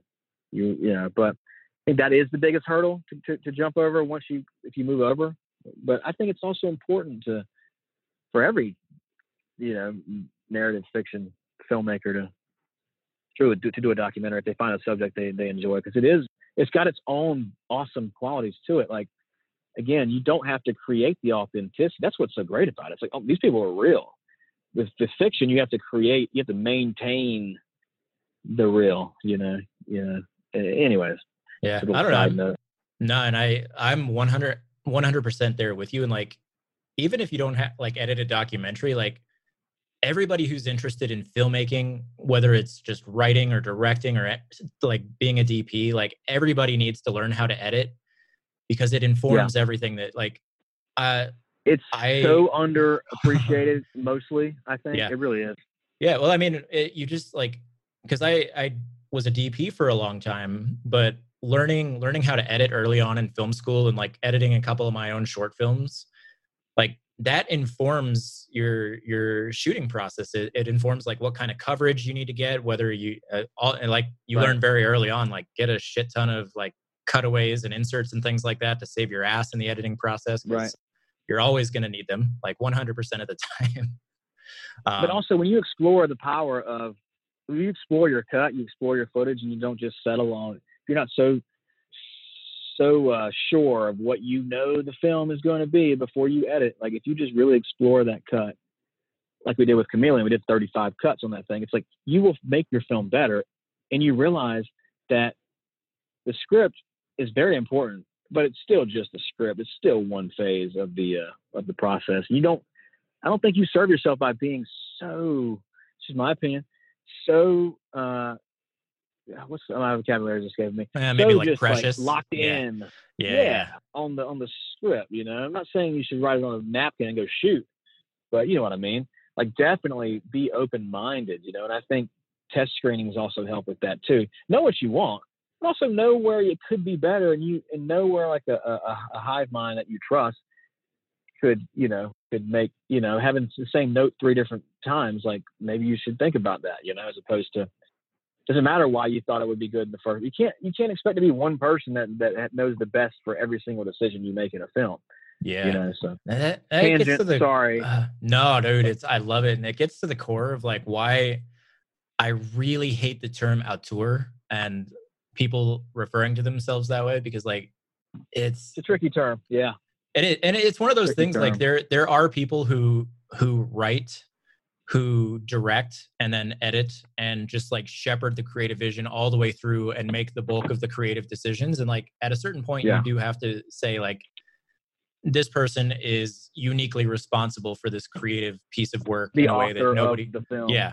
exactly. Um and like that doesn't necessarily discount um all of the other people who have to help because like narrative filmmaking in particular like there's there's really no way to approach it that it isn't a team sport like it's it's just uh, just such a Mm-hmm. complex ridiculous process that requires a lot of people to specialize in individual pieces of it part but- of me wants to defend auteur theory and the other part when you actually do it you think about all the help you've had it's definitely totally a team team thing um, i would say i mean i don't know if like you're a writer director if you had to pick one word i mean auteur does uh, being the author if you're writing it and directing it but a lot of times though if somebody else is shooting it and they're providing such like visual stimulation Yeah, and that's the thing is kind like of you, authorship, you know.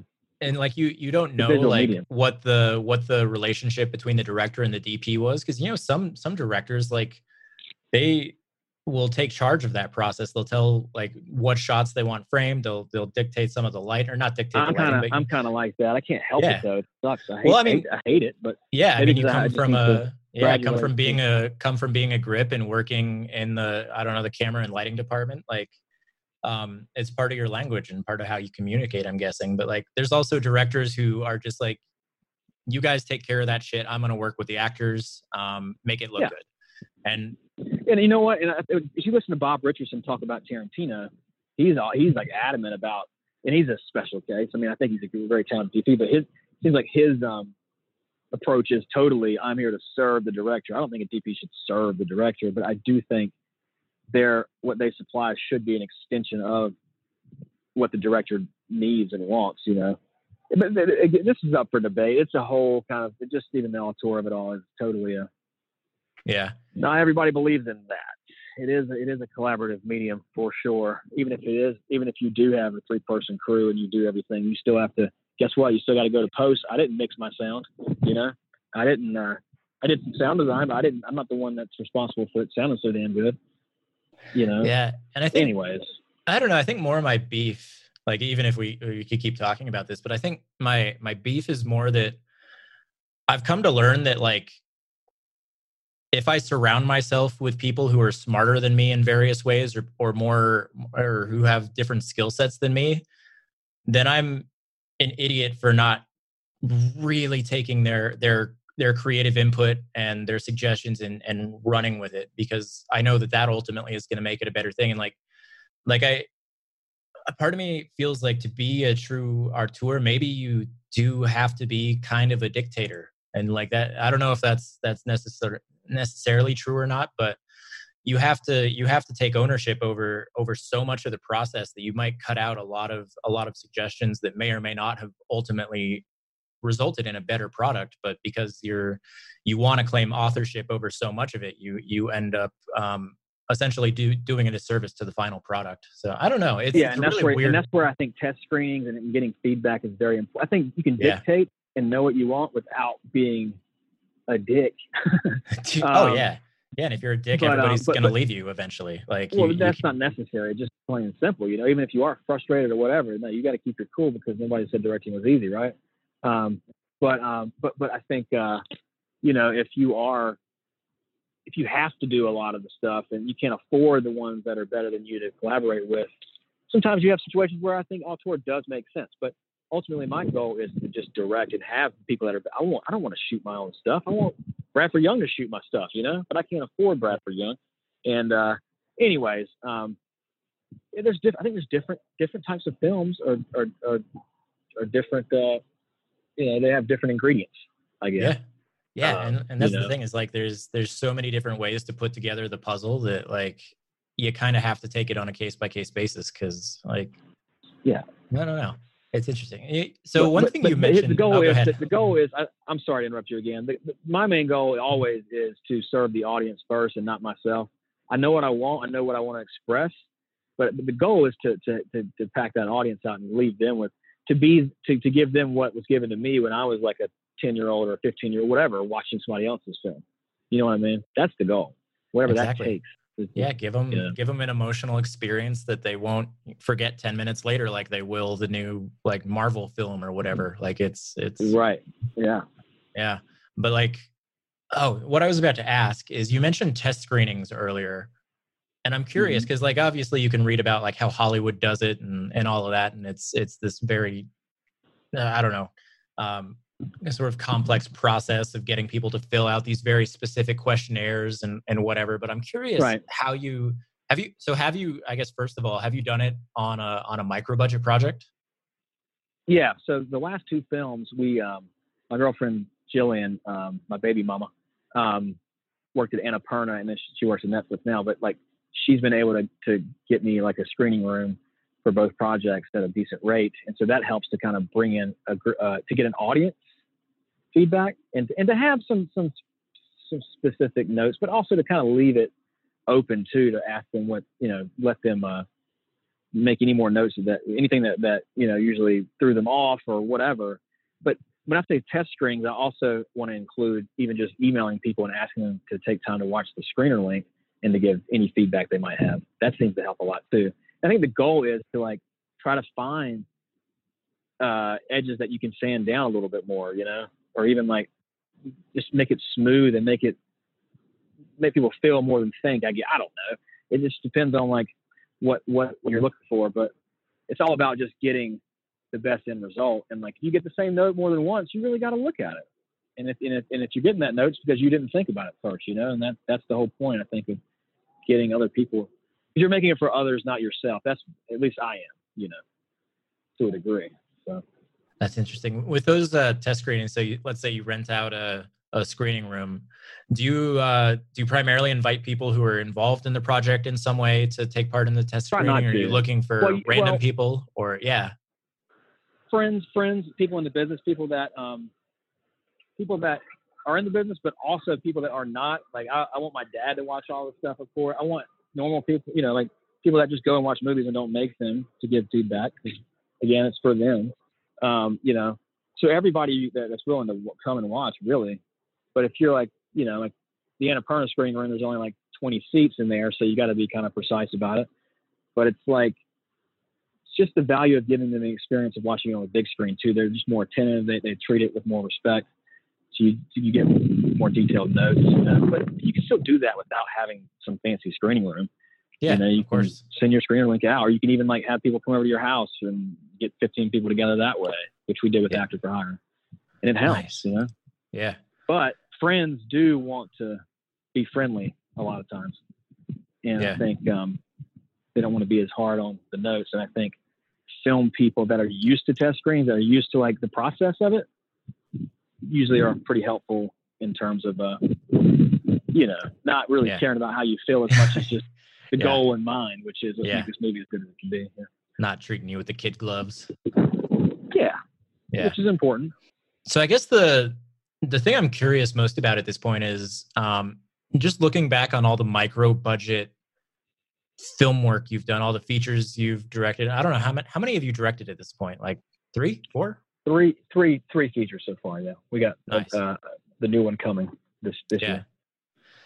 So just on the on the business side of things i'm curious what the what the biggest lessons you've you've taken away from all of this have been because you you've kind of uh, it seems like you've spanned quite a quite a range of time in terms of you know the the business side of the industry and how it's how it's evolved and how it's changed and been disrupted like like fucking crazy the last couple of years.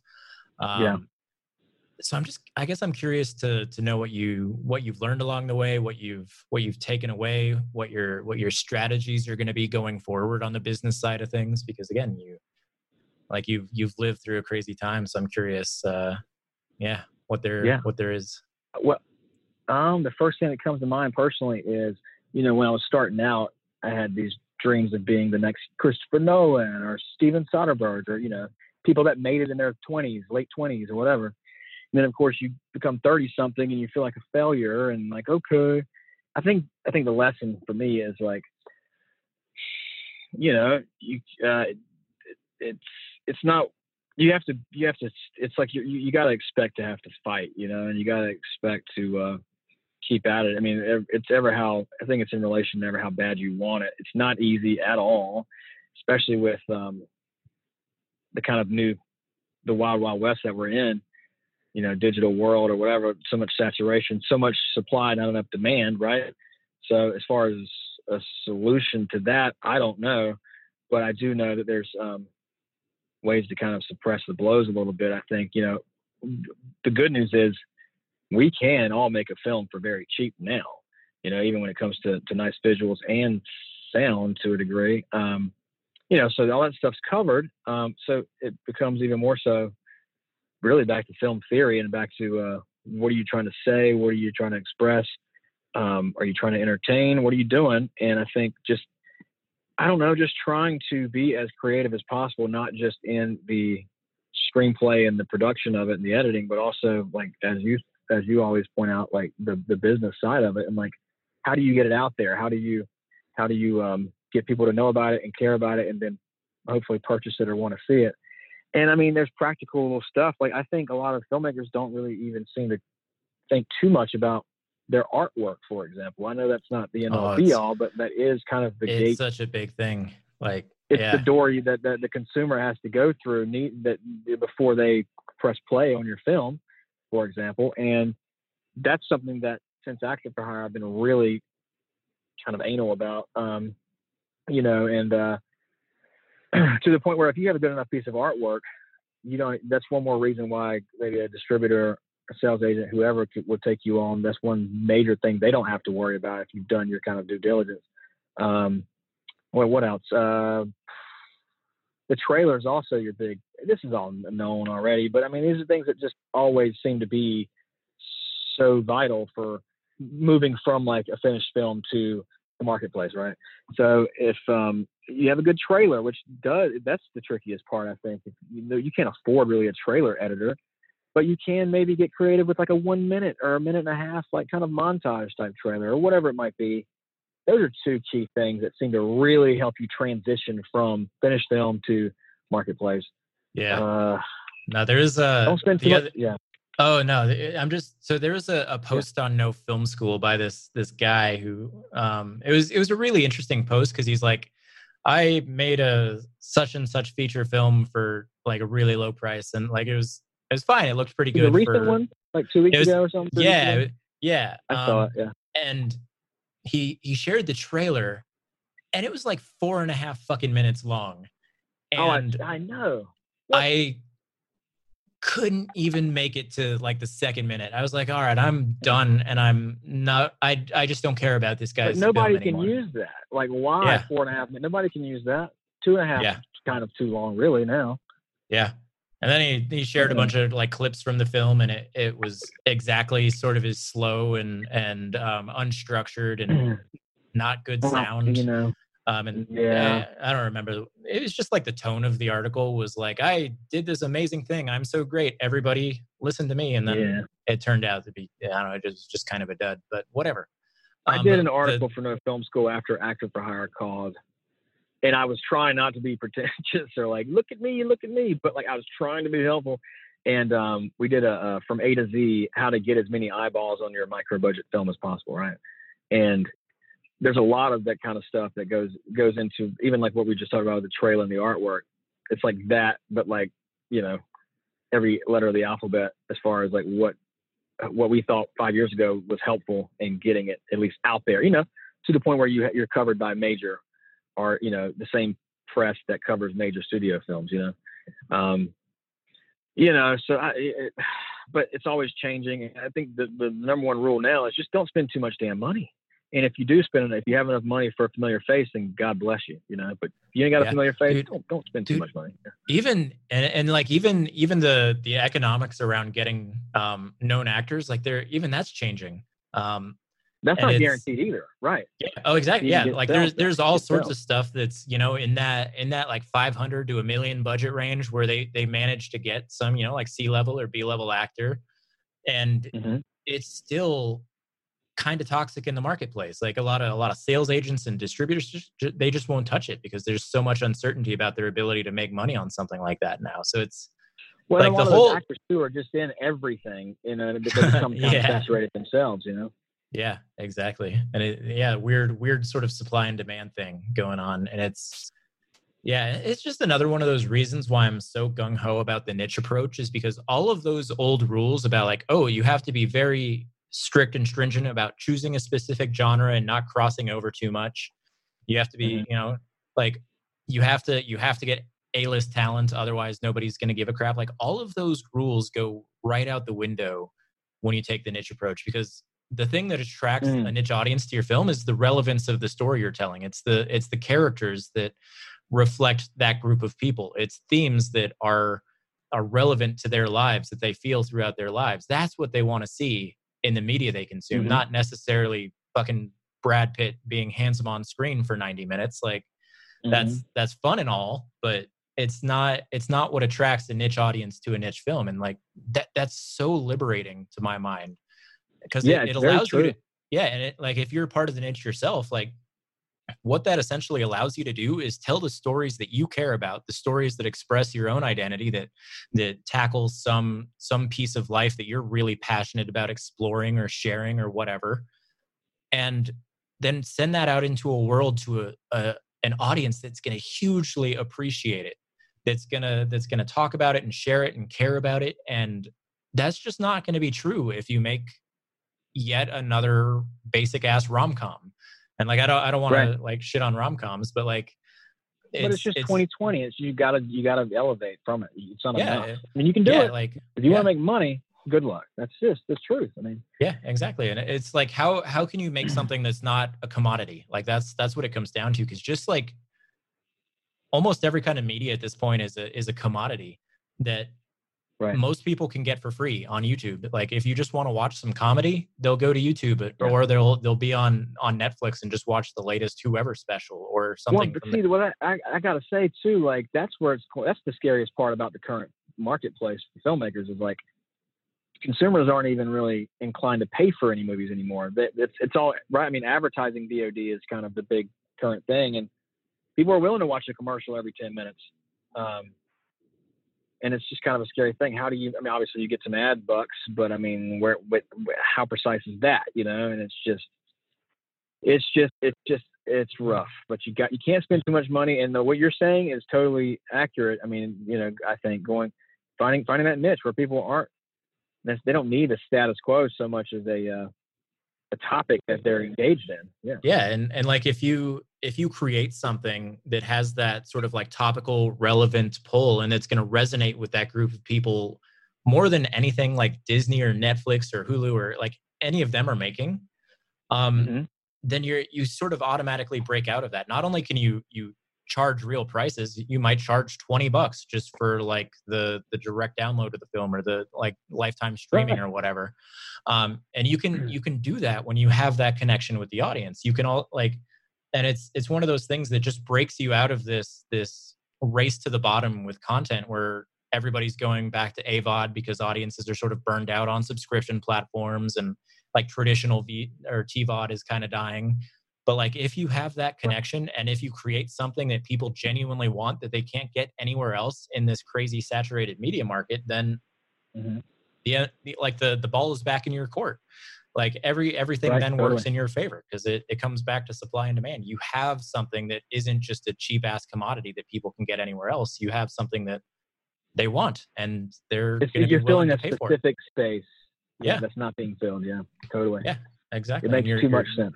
Yeah you're you're filling a desire that's not being otherwise filled in the market and like it's, that's it's like it's like BESPN in the '80s. yeah yeah I mean, that's an extreme example, but you know what I mean. It's like they no, it's a, it's a great example. Like you you find a, a new market and then you you tap into it and like and who knows like maybe eventually the market grows and it becomes more saturated and then you then you further niche down. Like I'm talk I talk to a lot of people in like the um the faith film space because that's like one of the original like OG identity driven niches to me and like ev- like anybody who's in the What- film business knows that the faith film sector is where the fucking money is um because what the- is it? like that, Face film? Oh, fa- like faith-based films, like religious Christian oh, faith. films. Oh, yes, yes, yes. yeah, yeah, yes, yeah. yes. Like that's that's Oh, where yeah. the the real cash money is made. Um, but it's Totally. also one of those things. Like, and they're they have their own streaming platforms. They've got a couple big studios. There's some big names, but it's it's Mhm. ripe at this point because there's there's so much content. A lot of and a lot of it is sort of like generic, fluffy, feel good family stories because you know that's what. But a you know what? The, A lot of people have enough crap in their lives day to day. They just want to come home and feel Yeah. good too, right? yeah. Oh, 100 percent. Nothing 100 wrong with that. percent. Yeah. And but Lifetime then, kind but of similar to that. Yeah, but then again, you you think about this this market and the fact that I don't know how many how many Christians there are across the U.S., but you'd have to guess that there's you know 50 million, 100 million, something crazy. Like it's a sizable portion of the country. Um, Let's, I'm gonna Google that right now, actually, while you're talking. yeah, Sorry. and I'm I, yeah, I'm sure there's I'm sure there's really interesting stats on it. But then if you think about this as a micro budget filmmaker, somebody who who's making something for 10, 20, 50, 50 grand, like you're very intentionally keeping your budgets low so that you can recoup Right. faster and profit faster. Mhm. You can you can niche down within the faith space. So like use that as a starting point and then be like, you know what? I'm gonna be the guy who makes faith-based horror films or i'm going to be the guy who makes like really gritty hardcore dramas that like lean into the the uh, moral ambiguity and like just shitty situations that everybody faces in life like i'm going to be the guy right. who makes who makes faith-based films around that that aren't you know like fluffy feel good family films um and right. a portion a portion of that faith-based audience at least i have to assume i'm not i'm not part of that that niche necessarily but i have a lot of friends who are but like even if you can only siphon off um like one tenth or one one hundredth of that audience um you still are going to stand out from the crowd because there's there's so much just sort of like cotton candy content that if you come out with something that's dramatically different that's appealing to a small segment of that market you're then a big fish in a small pond again. Um, even though the larger pond of faith-based films is is is very saturated and has lots of big players if you niche down even further you can you can use a lot of these same techniques and and still tap into um, tap into these identity groups. So I don't I don't even know how I got on this rant. I am just no. I mean, you're just you're just passionate about the topic. I mean, it, it, but yeah, it's, man. but it's such a thing that I'm also trying to, you know, explore more and think of more and apply more. You know, and that's what I. It, it's it just makes a lot of sense. Uh, as far as the Christianity stat, um, I'm getting percentages, but I'm not getting any actual like so what, what, people, uh, what are the percentages? Because I think there's like what, like 320 million people in America at this point. Yeah. Well, here's the problem. It says 65% of polled American adults identify themselves as Christian. So it's like, and then they polled, I think, like 200,000 people or something. It's like, okay, that doesn't help me. But they do say that it is declining from past you know. Oh yeah, absolutely it, it is. But either way, I mean, it's a, it's a help, very healthy, you know. Yeah, it's it's a giant, it's a giant ass market and a very passionate market that for, for me, a long time was I, underserved. I'm not very religious. Yeah. I'm not very religious. I res- I totally respect. Who knows? I, I believe that none of us are sure about anything. Anyways, but I I respect anybody that is. So, um, but for me to make a faith-based film, I just feel like that would. I feel exploited. I feel like I'd be exploiting. I wouldn't for personally, you know, but someone that, that does believe, I think they should go and make a faith based film for sure because you're gonna get you're gonna be passionate about it, but you're also gonna be uh, touch you know reaching people that, that also yeah. feel the same. So yeah, and I mean that's that's why I'm uh yeah, and that's why I'm so big on like this. You when you're when you're thinking about choosing a niche for your films, like you don't necessarily go into the market and say, oh, that looks like a profitable one. Like for starters, right, it's sort right. of it's sort of like a cynical way to approach it. And because this whole approach mm-hmm. is based on essentially playing the long game on doing this as like a marathon and not a sprint because ideally you make right. several films for one niche and you cultivate this audience over a long period of time and build relationships with you know like other influencers in the niche like you really have to optimize everything for playing the long game if you want to build this sustainable um, consistently profitable business um, and if you if you start out of the gate with a niche that you're not necessarily passionate about and you go after it just because you think it's going to be profitable like that is such a recipe for burnout because you're going to spend so much of your yeah. time and energy there right and if if you just don't give a shit um, ultimately that's it's it's going to translate into the films you make because um, it's going to be clear totally. to people that you're you're not really a member of the niche that you're you don't care about them but like if you don't have that enthusiasm, like you're just not going to be able to keep it up for long enough to be able to build that kind of business. So that's why I'm totally. so adamant that you start with your own identity. You figure out what what it is that you really care about and then you look for where that expresses itself in the market. You look for those groups of people who've come together um, on the internet in particular to discuss this thing and consume content around this thing. So you start with something you care about and look for that reflected in the market and that's what allows you to have that sort of like perfect um uh, i don't know what's what the word i'm looking for is uh, just uh, uh synchronous i don't know. bullseye intersection. I mean i think you just yeah you simply take that and you sit down and you write out what you just said you know you try to challenge yourself on like what do i care about? Who, who am i within what what audience would i fit into? And for me i did this recently and i just might be a, a cop out but like the only thing i could come up with for myself and this is kind of sucks for me, but it's like I'm kind of a cinephile kind of guy who likes to watch Criterion Channel, and it's like, well, shit, I can't. That's not a market to sell to to expect money back, you know. But it's like, okay, again, how do you apply? The, you got to accept the fact that craft does not equal return. but I think applying craft to something that is marketable is the only option, like you've been preaching. Um, well, I mean, we, well, a lot of people, a lot of, a lot of marketable, marketable, uh, a lot of commodities don't necessarily have the craft with it, but, but I think when you can apply the two, it's, uh, yeah, you know. So, but for me, it's like I guess my target audience is cinephiles and people that make, you know, films, and that's kind of like a space, but it's not really uh it's, it's a niche technically, I guess, but it's not something that that's going to bring you a ton of money back. But the reason for the film tournament that I'm that I'm we're going to start this year is that's where that came from. As far as okay, what would I like to see? What would I feel? Uh, what would I want to be a part of? You know, and like, how can you at least do more than just make a film? How, you know, spending all this time like talking to uh, you know, to uh, getting on podcasts or talking to uh, doing a no film school article or just doing like getting reviews from other film lovers from your film. It's like, okay, well, at least there's a lot of us out there that do care about the same thing. There's a lot of filmmakers that have sacrificed and like believed in their movie or movies. And so, like, what can you do that's not really out there that could be fun and not super duper time consuming? You know, so what do I love? I love sports. I love basketball from North Carolina what if we we don't need another film festival we really don't um, but what if we did like a tournament where it's like kind of a fun fresh competition and we don't have to limit it to your your new movie it can also be your old movie that's our, that, that just is just sitting there that's what kind of bugs a lot of filmmakers i think like you feel like you have one shot and then it just uh, goes on wherever it goes and then it kind of dwindles away it's like okay time for the next movie so what about having a little bit of a retrospect retrospective for your past film.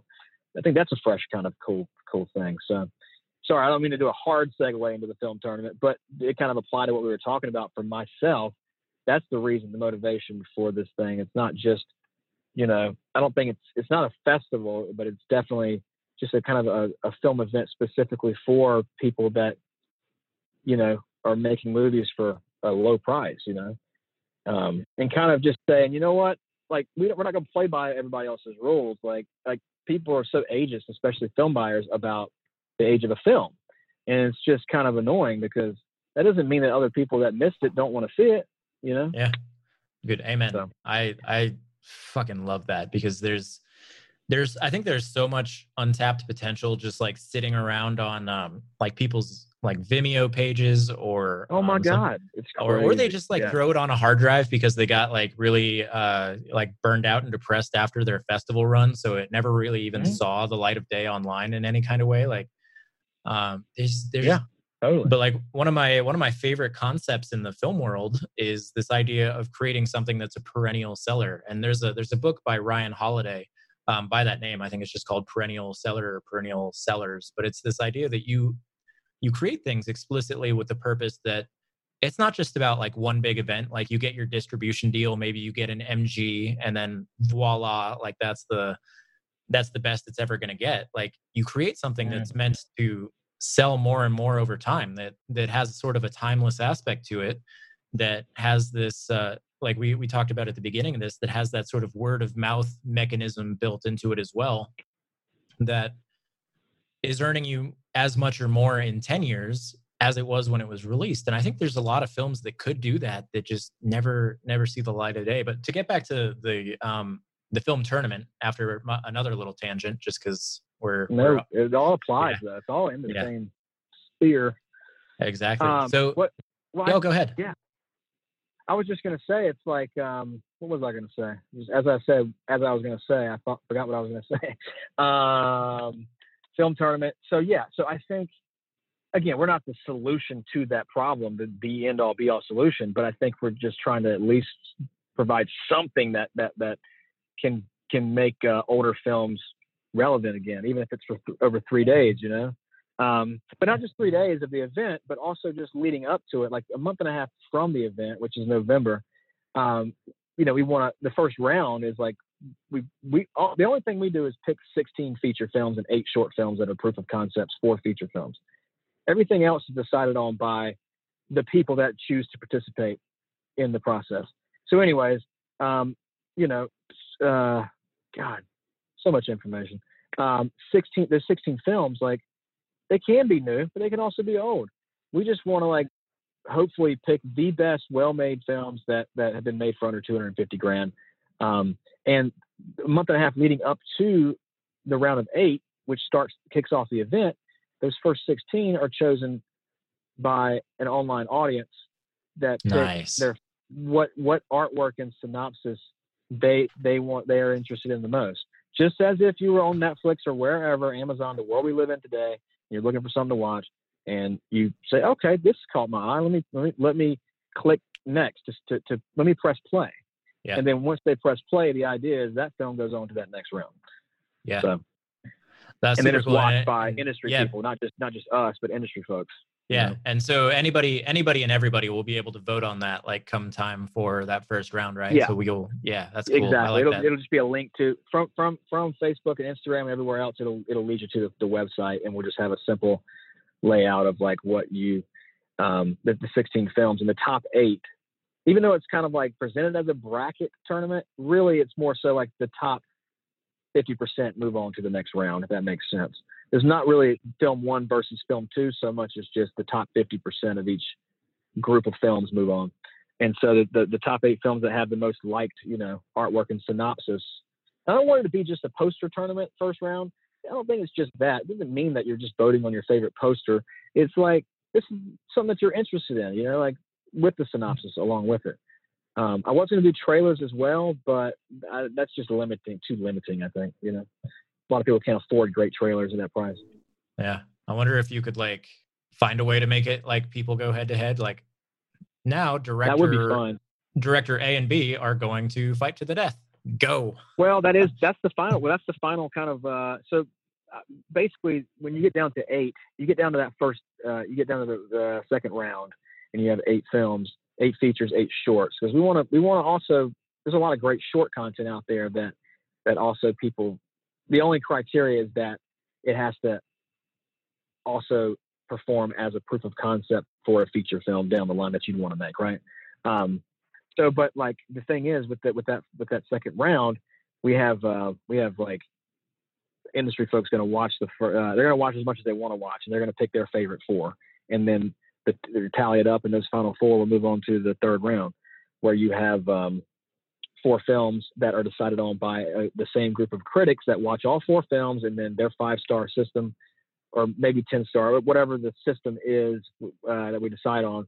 Basically, those top two best reviewed films move on to the final round, which is basically decided on by a live audience vote on the final double feature of November 8th.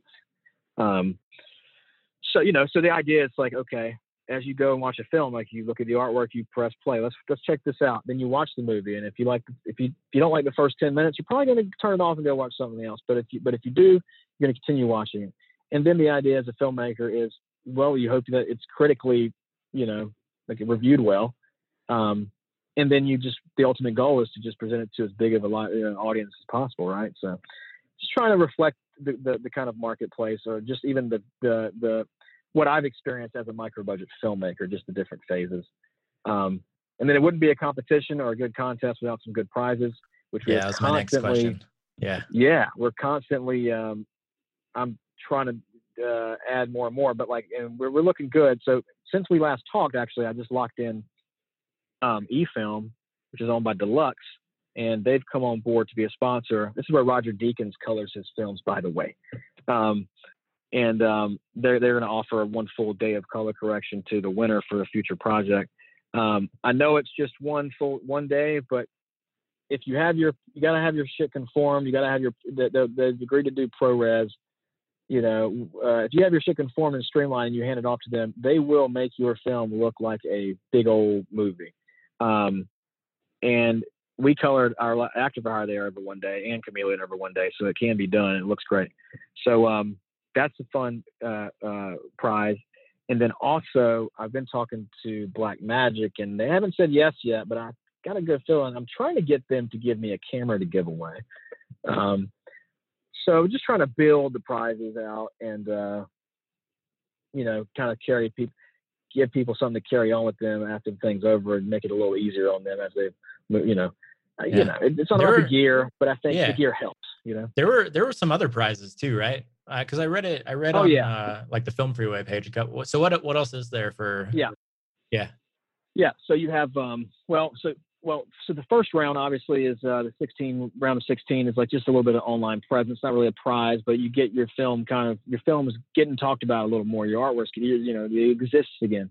The uh, second round round of eight, I consider one of the prizes being these industry folks who are you know watching your film, and then they'll give a quick blurb on what they thought, and you're literally having people that are in the industry, you know, uh, watching your work and those are so far we have Nancy Kerhofer, um, who gave me my Sony office. She's a she's just an amazing human being who's been in the game. I mean, she's post production supervisor on some of the biggest stuff ever.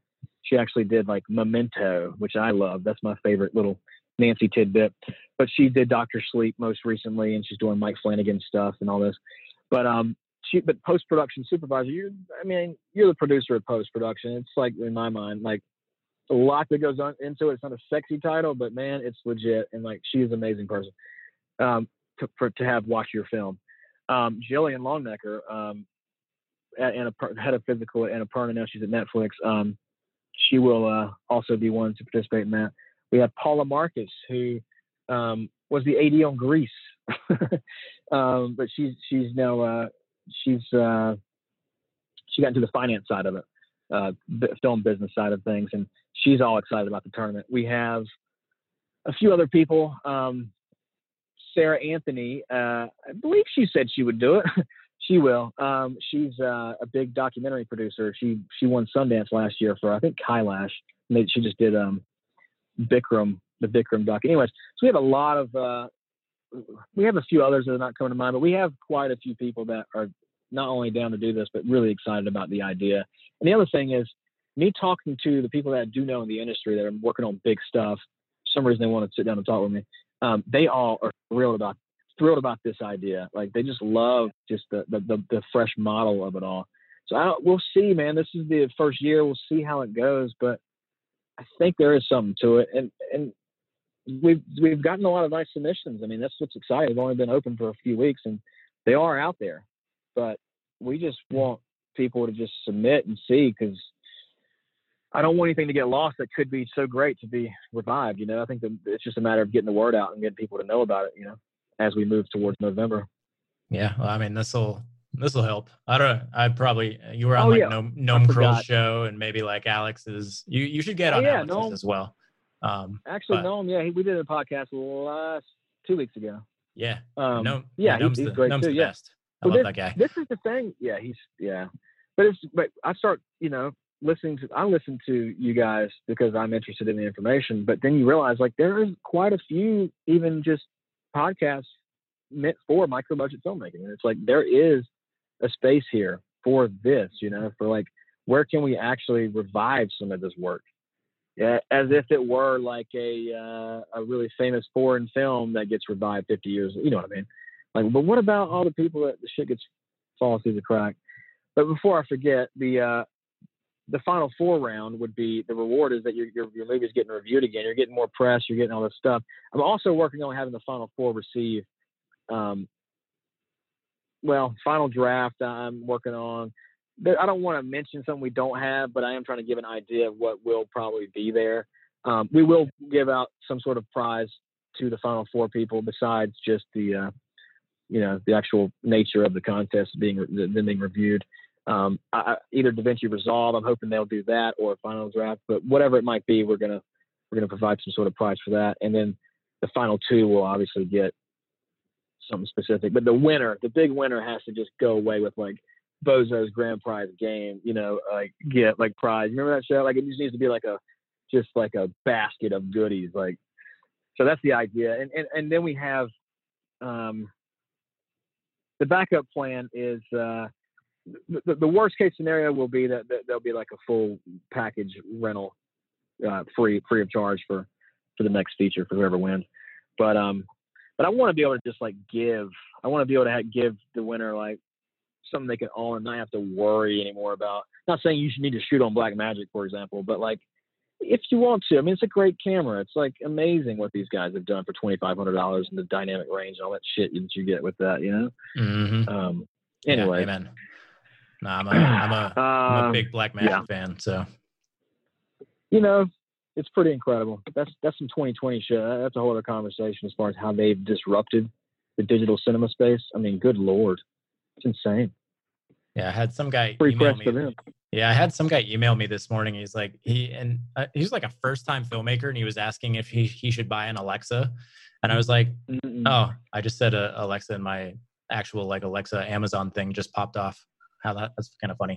Um, but um, yeah, he You're asked if being he if, if he should buy an ARRI, and um, I was like, dude, you can like it's the best camera in the industry, hands down. Everybody loves it, Mhm. uses it. It's easy to use. It, it'll give you the best images. Beautiful, great, great roll off, whatever. Yeah. Uh, yeah, but like you can get like 90 to 95 percent of the way there for 2500 bucks now um and on and i also Well, it- like it's it's crazy to me that we're we're at that point um but yeah i don't know where i Well, was look, I mean, going being a rent, being an owner. Well, I would love to just touch on this real quick too. How the other way that this industry has changed for owner operators. You know, like I'm sure Noam could speak on this because he got an Alexa, I think, is like even since ShareGrid and KitSplit, which is like the owner operator version of streaming and whatever, it's like since they democratized or since they basically drove all the prices down, anybody that wants to rent can get a red camera, get get the camera, get like you know an Alexa for I think as low as two or three hundred dollars now. You know, yeah like- exactly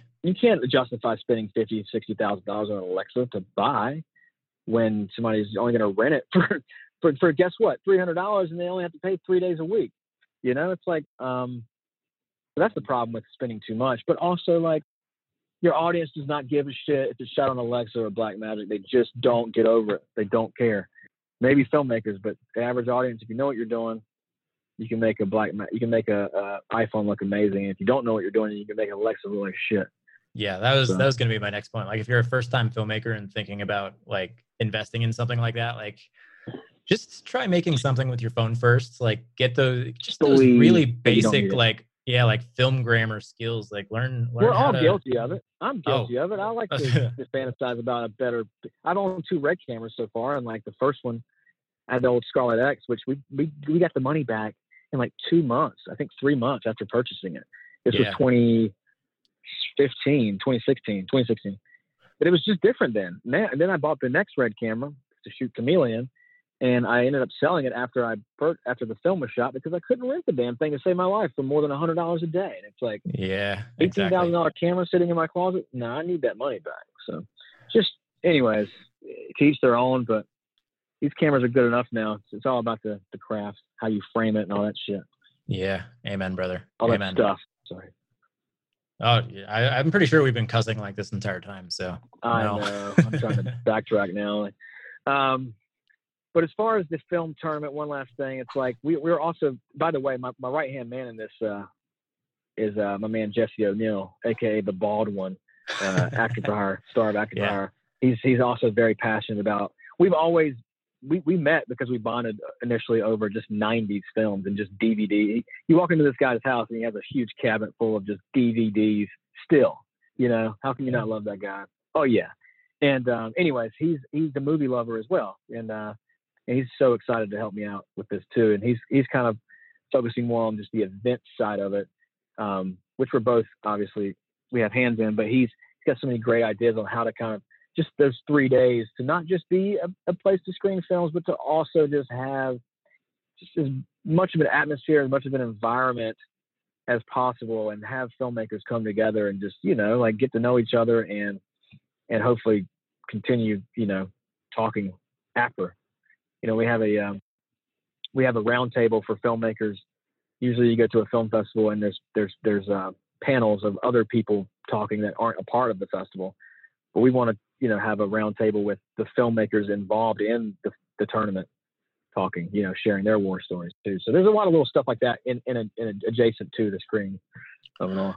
That's cool. I the only I'm you might have already thought of this, but it might be cool to have um, some sort of online community that's attached to it as well, just so that you can bring together Yeah. all the people who who submit and all the people who want to just keep Yeah. talking about micro budget film, and whether it's a Facebook group or some other like. There's a million different community platforms. I love that you said that. Well, well I'm in the process of, of uh, excuse me, uh, starting a uh, launching a, a website for that, and I'm trying to figure out exactly what that should be. And right now, I'll just tell you, um, I, it seems more like it wants to be like a um, a film critique review site with like past, present, and future films. Like each post would be a, a, a retrospective film, the um, the, the then a current release, and then a coming soon type thing. And it's kind of catered towards lower budget films. Maybe not necessarily micro budget, but like lower. But I mean, even back in the day, like Jean-Pierre Melville. I mean, he was making Cassavetes, whatever. I mean, th- this is not anything new. You have filmmakers that have made a lot of stuff that stand the test of time for very little. And that's the idea. That's the spirit we're trying to kind of, you know, encapsulate and keep going as you do with your podcast. So as far as the website, I do want to I keep honing it, obviously, but but there's some there's some germs there. There's some germs germinating there. Um, so yeah, man. Well, if you ever want to talk about community stuff, like I've tried, like literally every love to. every every platform out there, every like I, it's something I obsess about. Not only for like my business, yeah. I you know I have a Facebook group and then a, like a very private community called Freedom Fighters. It's built like off of oh, Facebook right. on my own little platform, and I should invite you to that. I think you'd uh, I think you'd dig you it. Should there. yeah yeah yeah. Um, I would love like to. I definitely talk about that stuff. Yeah, but I I obsess over community, like partly because it like it's great for business, yeah. but also because it's in the DNA of micro budget filmmaking. Like it, it's one of those things where it really takes a village of people just coming together around a it's like true. a shared a shared well, goal and and like you you have to you have to treat it like a community where you like it's it's all about just like giving for something bigger than yourself and and surrounding yourself with people who are you know invested in this this this bigger cause this bigger vision and like it's it it adds like a, a, certain richness to your life when you can have a community like that. As I'm sure you know, oh having made a couple like it, like it's even when you're uh, yeah, thing, you know, to make yeah. a film. So you want yeah, it's like it's like it's like uh, water when you're thirsty. Like when you finally get to talk, like we're doing right now. Yeah, know, being able to connect over the same stuff that you usually are just in your head about a lot of times. Mm-hmm. And I will say, Amen. guys like you and Noam and everybody else, Alex, that have been doing this for quite some time. You know, it's commendable because it's needed you know yeah and i think right. the space is just going to continue to grow because again like the the yep. the technology these days to make stuff is going down like the the education yep. barrier to be able to you know be pretty damn good at the craft like there's there's a lot of like silly crap on youtube that isn't necessarily like good education um yeah. you know there's like a lot of a lot of like people making educational videos who are just like copying somebody who's copying somebody who's or copying Peter McKinnon. Like so obsessed like, with consumerism, like, oh, we're gonna film me opening this camera uh, coming out of a box. It's like what? Um. Oh my god, I can't. I can't. I still can't wrap my head around that so much. Or That's or just like here's yeah, here's how you get your footage to look That's cinematic, it. and then it's like just slap some. Oh, uh, yeah, slap some black bars on it and give it like that that orange teal color grade, and voila. I know, right? I know. It's like, oh I my know, god, know, yeah. forehead slap. Um, but shit, I forgot it. that that's something I could rant about, just like YouTubers I know. teaching YouTubers how to be YouTubers. But um, but to have shit. kind of like a, a hub, a, a, film hub, or a hub yeah. just for the space we're talking about. Like, I mean, there, mm-hmm. there, there are versions of that, but like even to have kind of a, a more refined even like a um, I was talking to Noam about this. Maybe even having like a no film school, but really just only catered towards micro budget filmmaking, which they, they they do a great job. I don't want to do anything they they've already done, but they do include you know Roger Deakins interviews and stuff, you know, which is helpful. I don't know. I'm, their, their I'm pretty cynical about no film school. I, and if you don't know, I wrote for no film school for like like four or five years, oh, and I, I like I did not even, know that. Oh. Oh yeah, yeah. I was I was there from maybe like 2012 to the end of 15. Oh no way. Um, I yeah, I wrote a, a shit ton of articles, but like I got burned out on it because it was okay. Like the the pay structure was essentially like you get paid by how much traffic, like by how many articles you write and by how much traffic oh. those articles get, which incentivizes all of the mm. wrong things. It incentivizes right, you right. writing clickbait shit and just writing like really yeah. skinny like it, it basically like what they still do a lot, which is like, here's a YouTube video, here's 200 words about mm-hmm. what's in this YouTube video, and then they just call it an article. Um, right, granted, right, right, that right. that's easy money compared to like writing some of like the really beefy like 5,000, 10,000 word things I do now. But it's Yeah, it's kind of like the Washington Post or something like that, having like an article with like a million ads below it or whatever, or, or any any typical damn website now. Yeah, they, they do repost quite a bit of past articles too, which people do on Facebook do knock them about, and it's kind of Yeah, well, I mean, I but and I do that too because like new people follow me all the time because and like I I don't assume that just because I posted something once that um that- right. that everybody in my audience has seen it. Um, but Yeah. you know, it's I don't know. I so I I, I hear you. No, I I think it's it's one of those yeah. things that just like stems from the advertising model from like banner advertising is like the primary Right. form that or the primary way that no film school makes money. Like that ad or that business model corrupts everything it touches because it incentivizes the wrong kind of behavior. And that's why you see them That doing a whole bunch of like, here's 15 stories in a row about like Marvel and Scorsese having a feud. a lot or, of Rian Johnson recently. Yeah, a ton of Rian Johnson. You know, uh, Yeah. which you know whatever. But but I, as a filmmaker who need, need needs to occasionally get some stuff out there and, and share what we're sharing.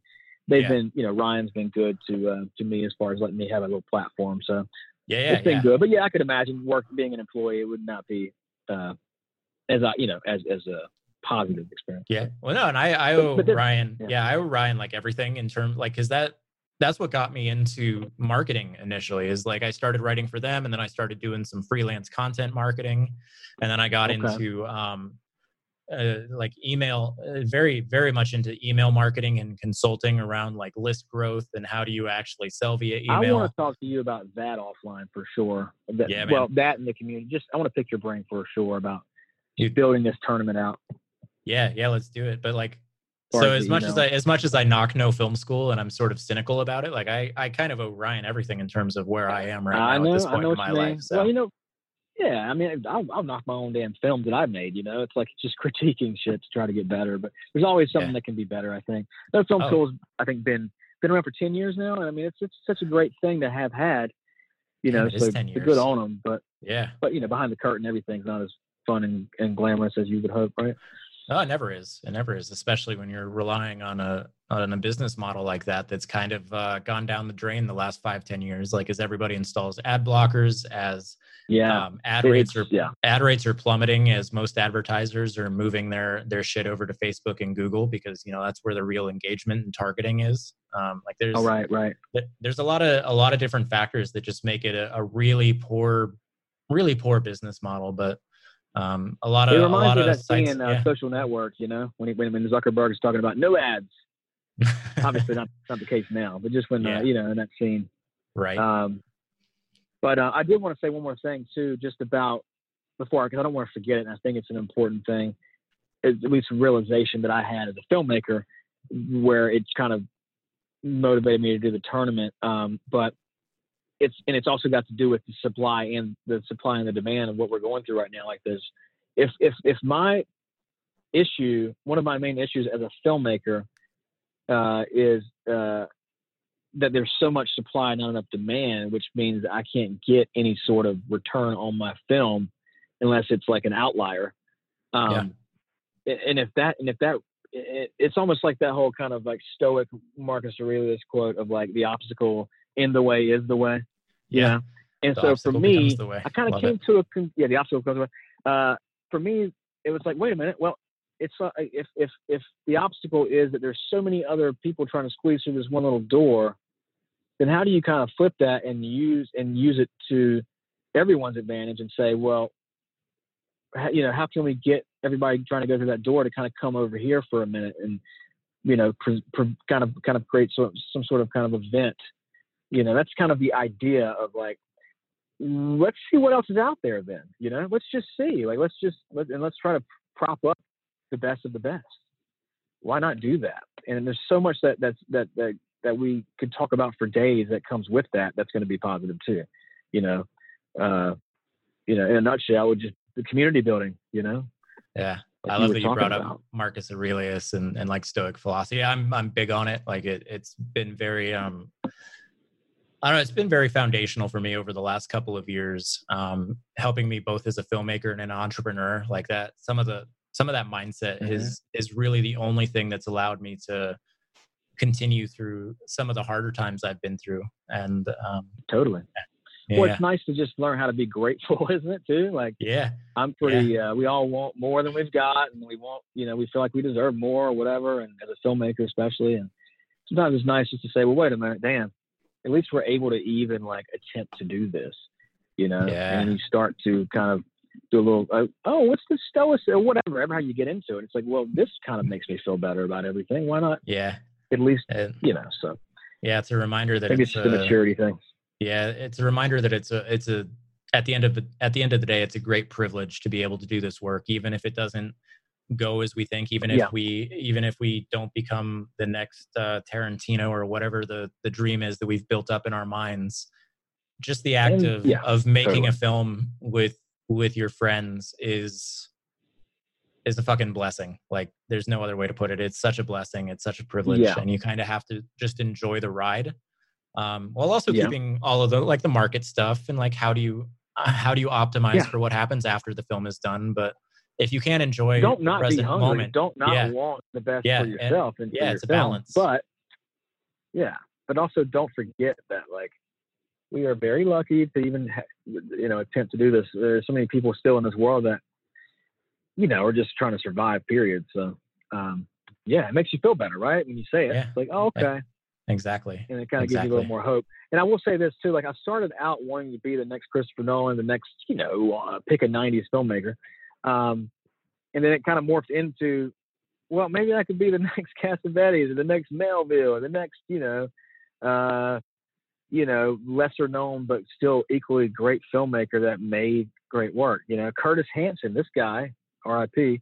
You know, I don't think he even like directed his first film until he was 40. Ridley Scott, he didn't direct until he was 40, right?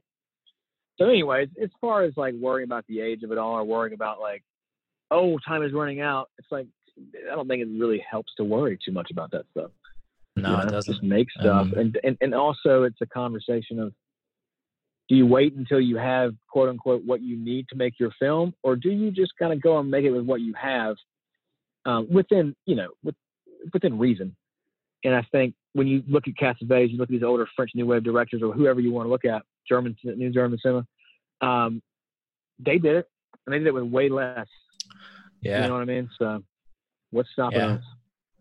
just our our minds our weird set of cultural expectations are yeah Yep. it's uh yeah if you if you wait if you wait to have everything that you think you need for the projects you want to make you're you're going to be waiting an awfully long time and you're going to look back on That's it later in life game. yeah you're going to look back Yeah. from from your deathbed or from as a as an old person and be like i could have done Yep. better i should have done more i should have made things with what i had i shouldn't have taken the network and the the resources that i had for granted because it was it was enough like yeah That's what's so great about your question. To start off uh, your podcast, like what would you tell ten year, you know, whatever, a 10, 10 year ago you or whatever, uh, you know, what would be the advice? And just even the notion of that, it's like, you know, you, you don't want to regret anything, but you want to realize that you've learned things too, right? Time equals not just time equals Yeah. like knowledge. So exactly I, I think. I think the biggest thing is just just create, just create. yeah yeah create create more than you consume and you'll be you'll be golden the the universe that's will reward you um yeah Very nice. That's it's probably a good place to uh, leave it now that we just hit the like the two and a half hour mark or damn near. So uh, We should just do, go for like 10 hours or something. Let's just see how Yeah. far we can. No, I'm just kidding. I'm hungry. yeah, dude, right? Yeah, I'm like falling falling asleep. I need some lunch. Um, Yeah, I'm bored you. but yeah, so let's uh let's wrap things up and tell the good people where um first of all where they can find more about the the microfilm or the micro budget film tournament. Um, where's that at? So the micro film tournament you can find on filmfreeway.com. You just Google, or if you just search for the micro, even if you just go to Google and just type in the micro uh, film tournament, uh, that'll pop up. Or you can just go to the microfilmtournament.com, whatever. Many ways to find it. Um, it's only still early bird submissions, uh, and we're able to kind of go through a little more right now. So the sooner you get your, your film in, the better. It's for feature films and short films. Um, yeah. And then as far as Chameleon, latest feature film, um, that is coming out in all the usual spots uh, late spring. I'm sorry, I'm not more specific right now, but we're really happy with our distributor that I can't mention right now, and we have overachieved on this bad boy for shooting it for so very little. So, um, yeah. really well, we'll excited about to, that. Uh, yeah, we'll have to do a follow up on the on the business side of what happens with Chameleon because I'm I'm super yeah. curious because I yeah, if you couldn't tell, I, I tend to be more more um, cynical about traditional distributors in this day and age, just because there's. Come on, you know, now it's needed clearly because we're getting yeah. pillaged out here. Yeah. Yeah, but oh, yeah, we'll we'll have to we'll have to do a follow up and see how everything goes. Um, and uh, yeah, we'll we'll do a follow up uh, on uh, on the microfilm tournament too because I'm I'm excited to right hear on. how that how that shakes out and like the community that that sort of forms around it because again that's that's much needed as well yeah, November 5th through the 8th in Burbank. Um, yeah, we'll see. We'll see how it goes. We're feeling good. Hell yeah, man. Well, I think that's a good place to wrap. And uh, yeah, th- thanks for being here, homie. Thanks for. Thank you so much. Yeah, dude. Thank you, brother. Thank you for having me. I really appreciate it.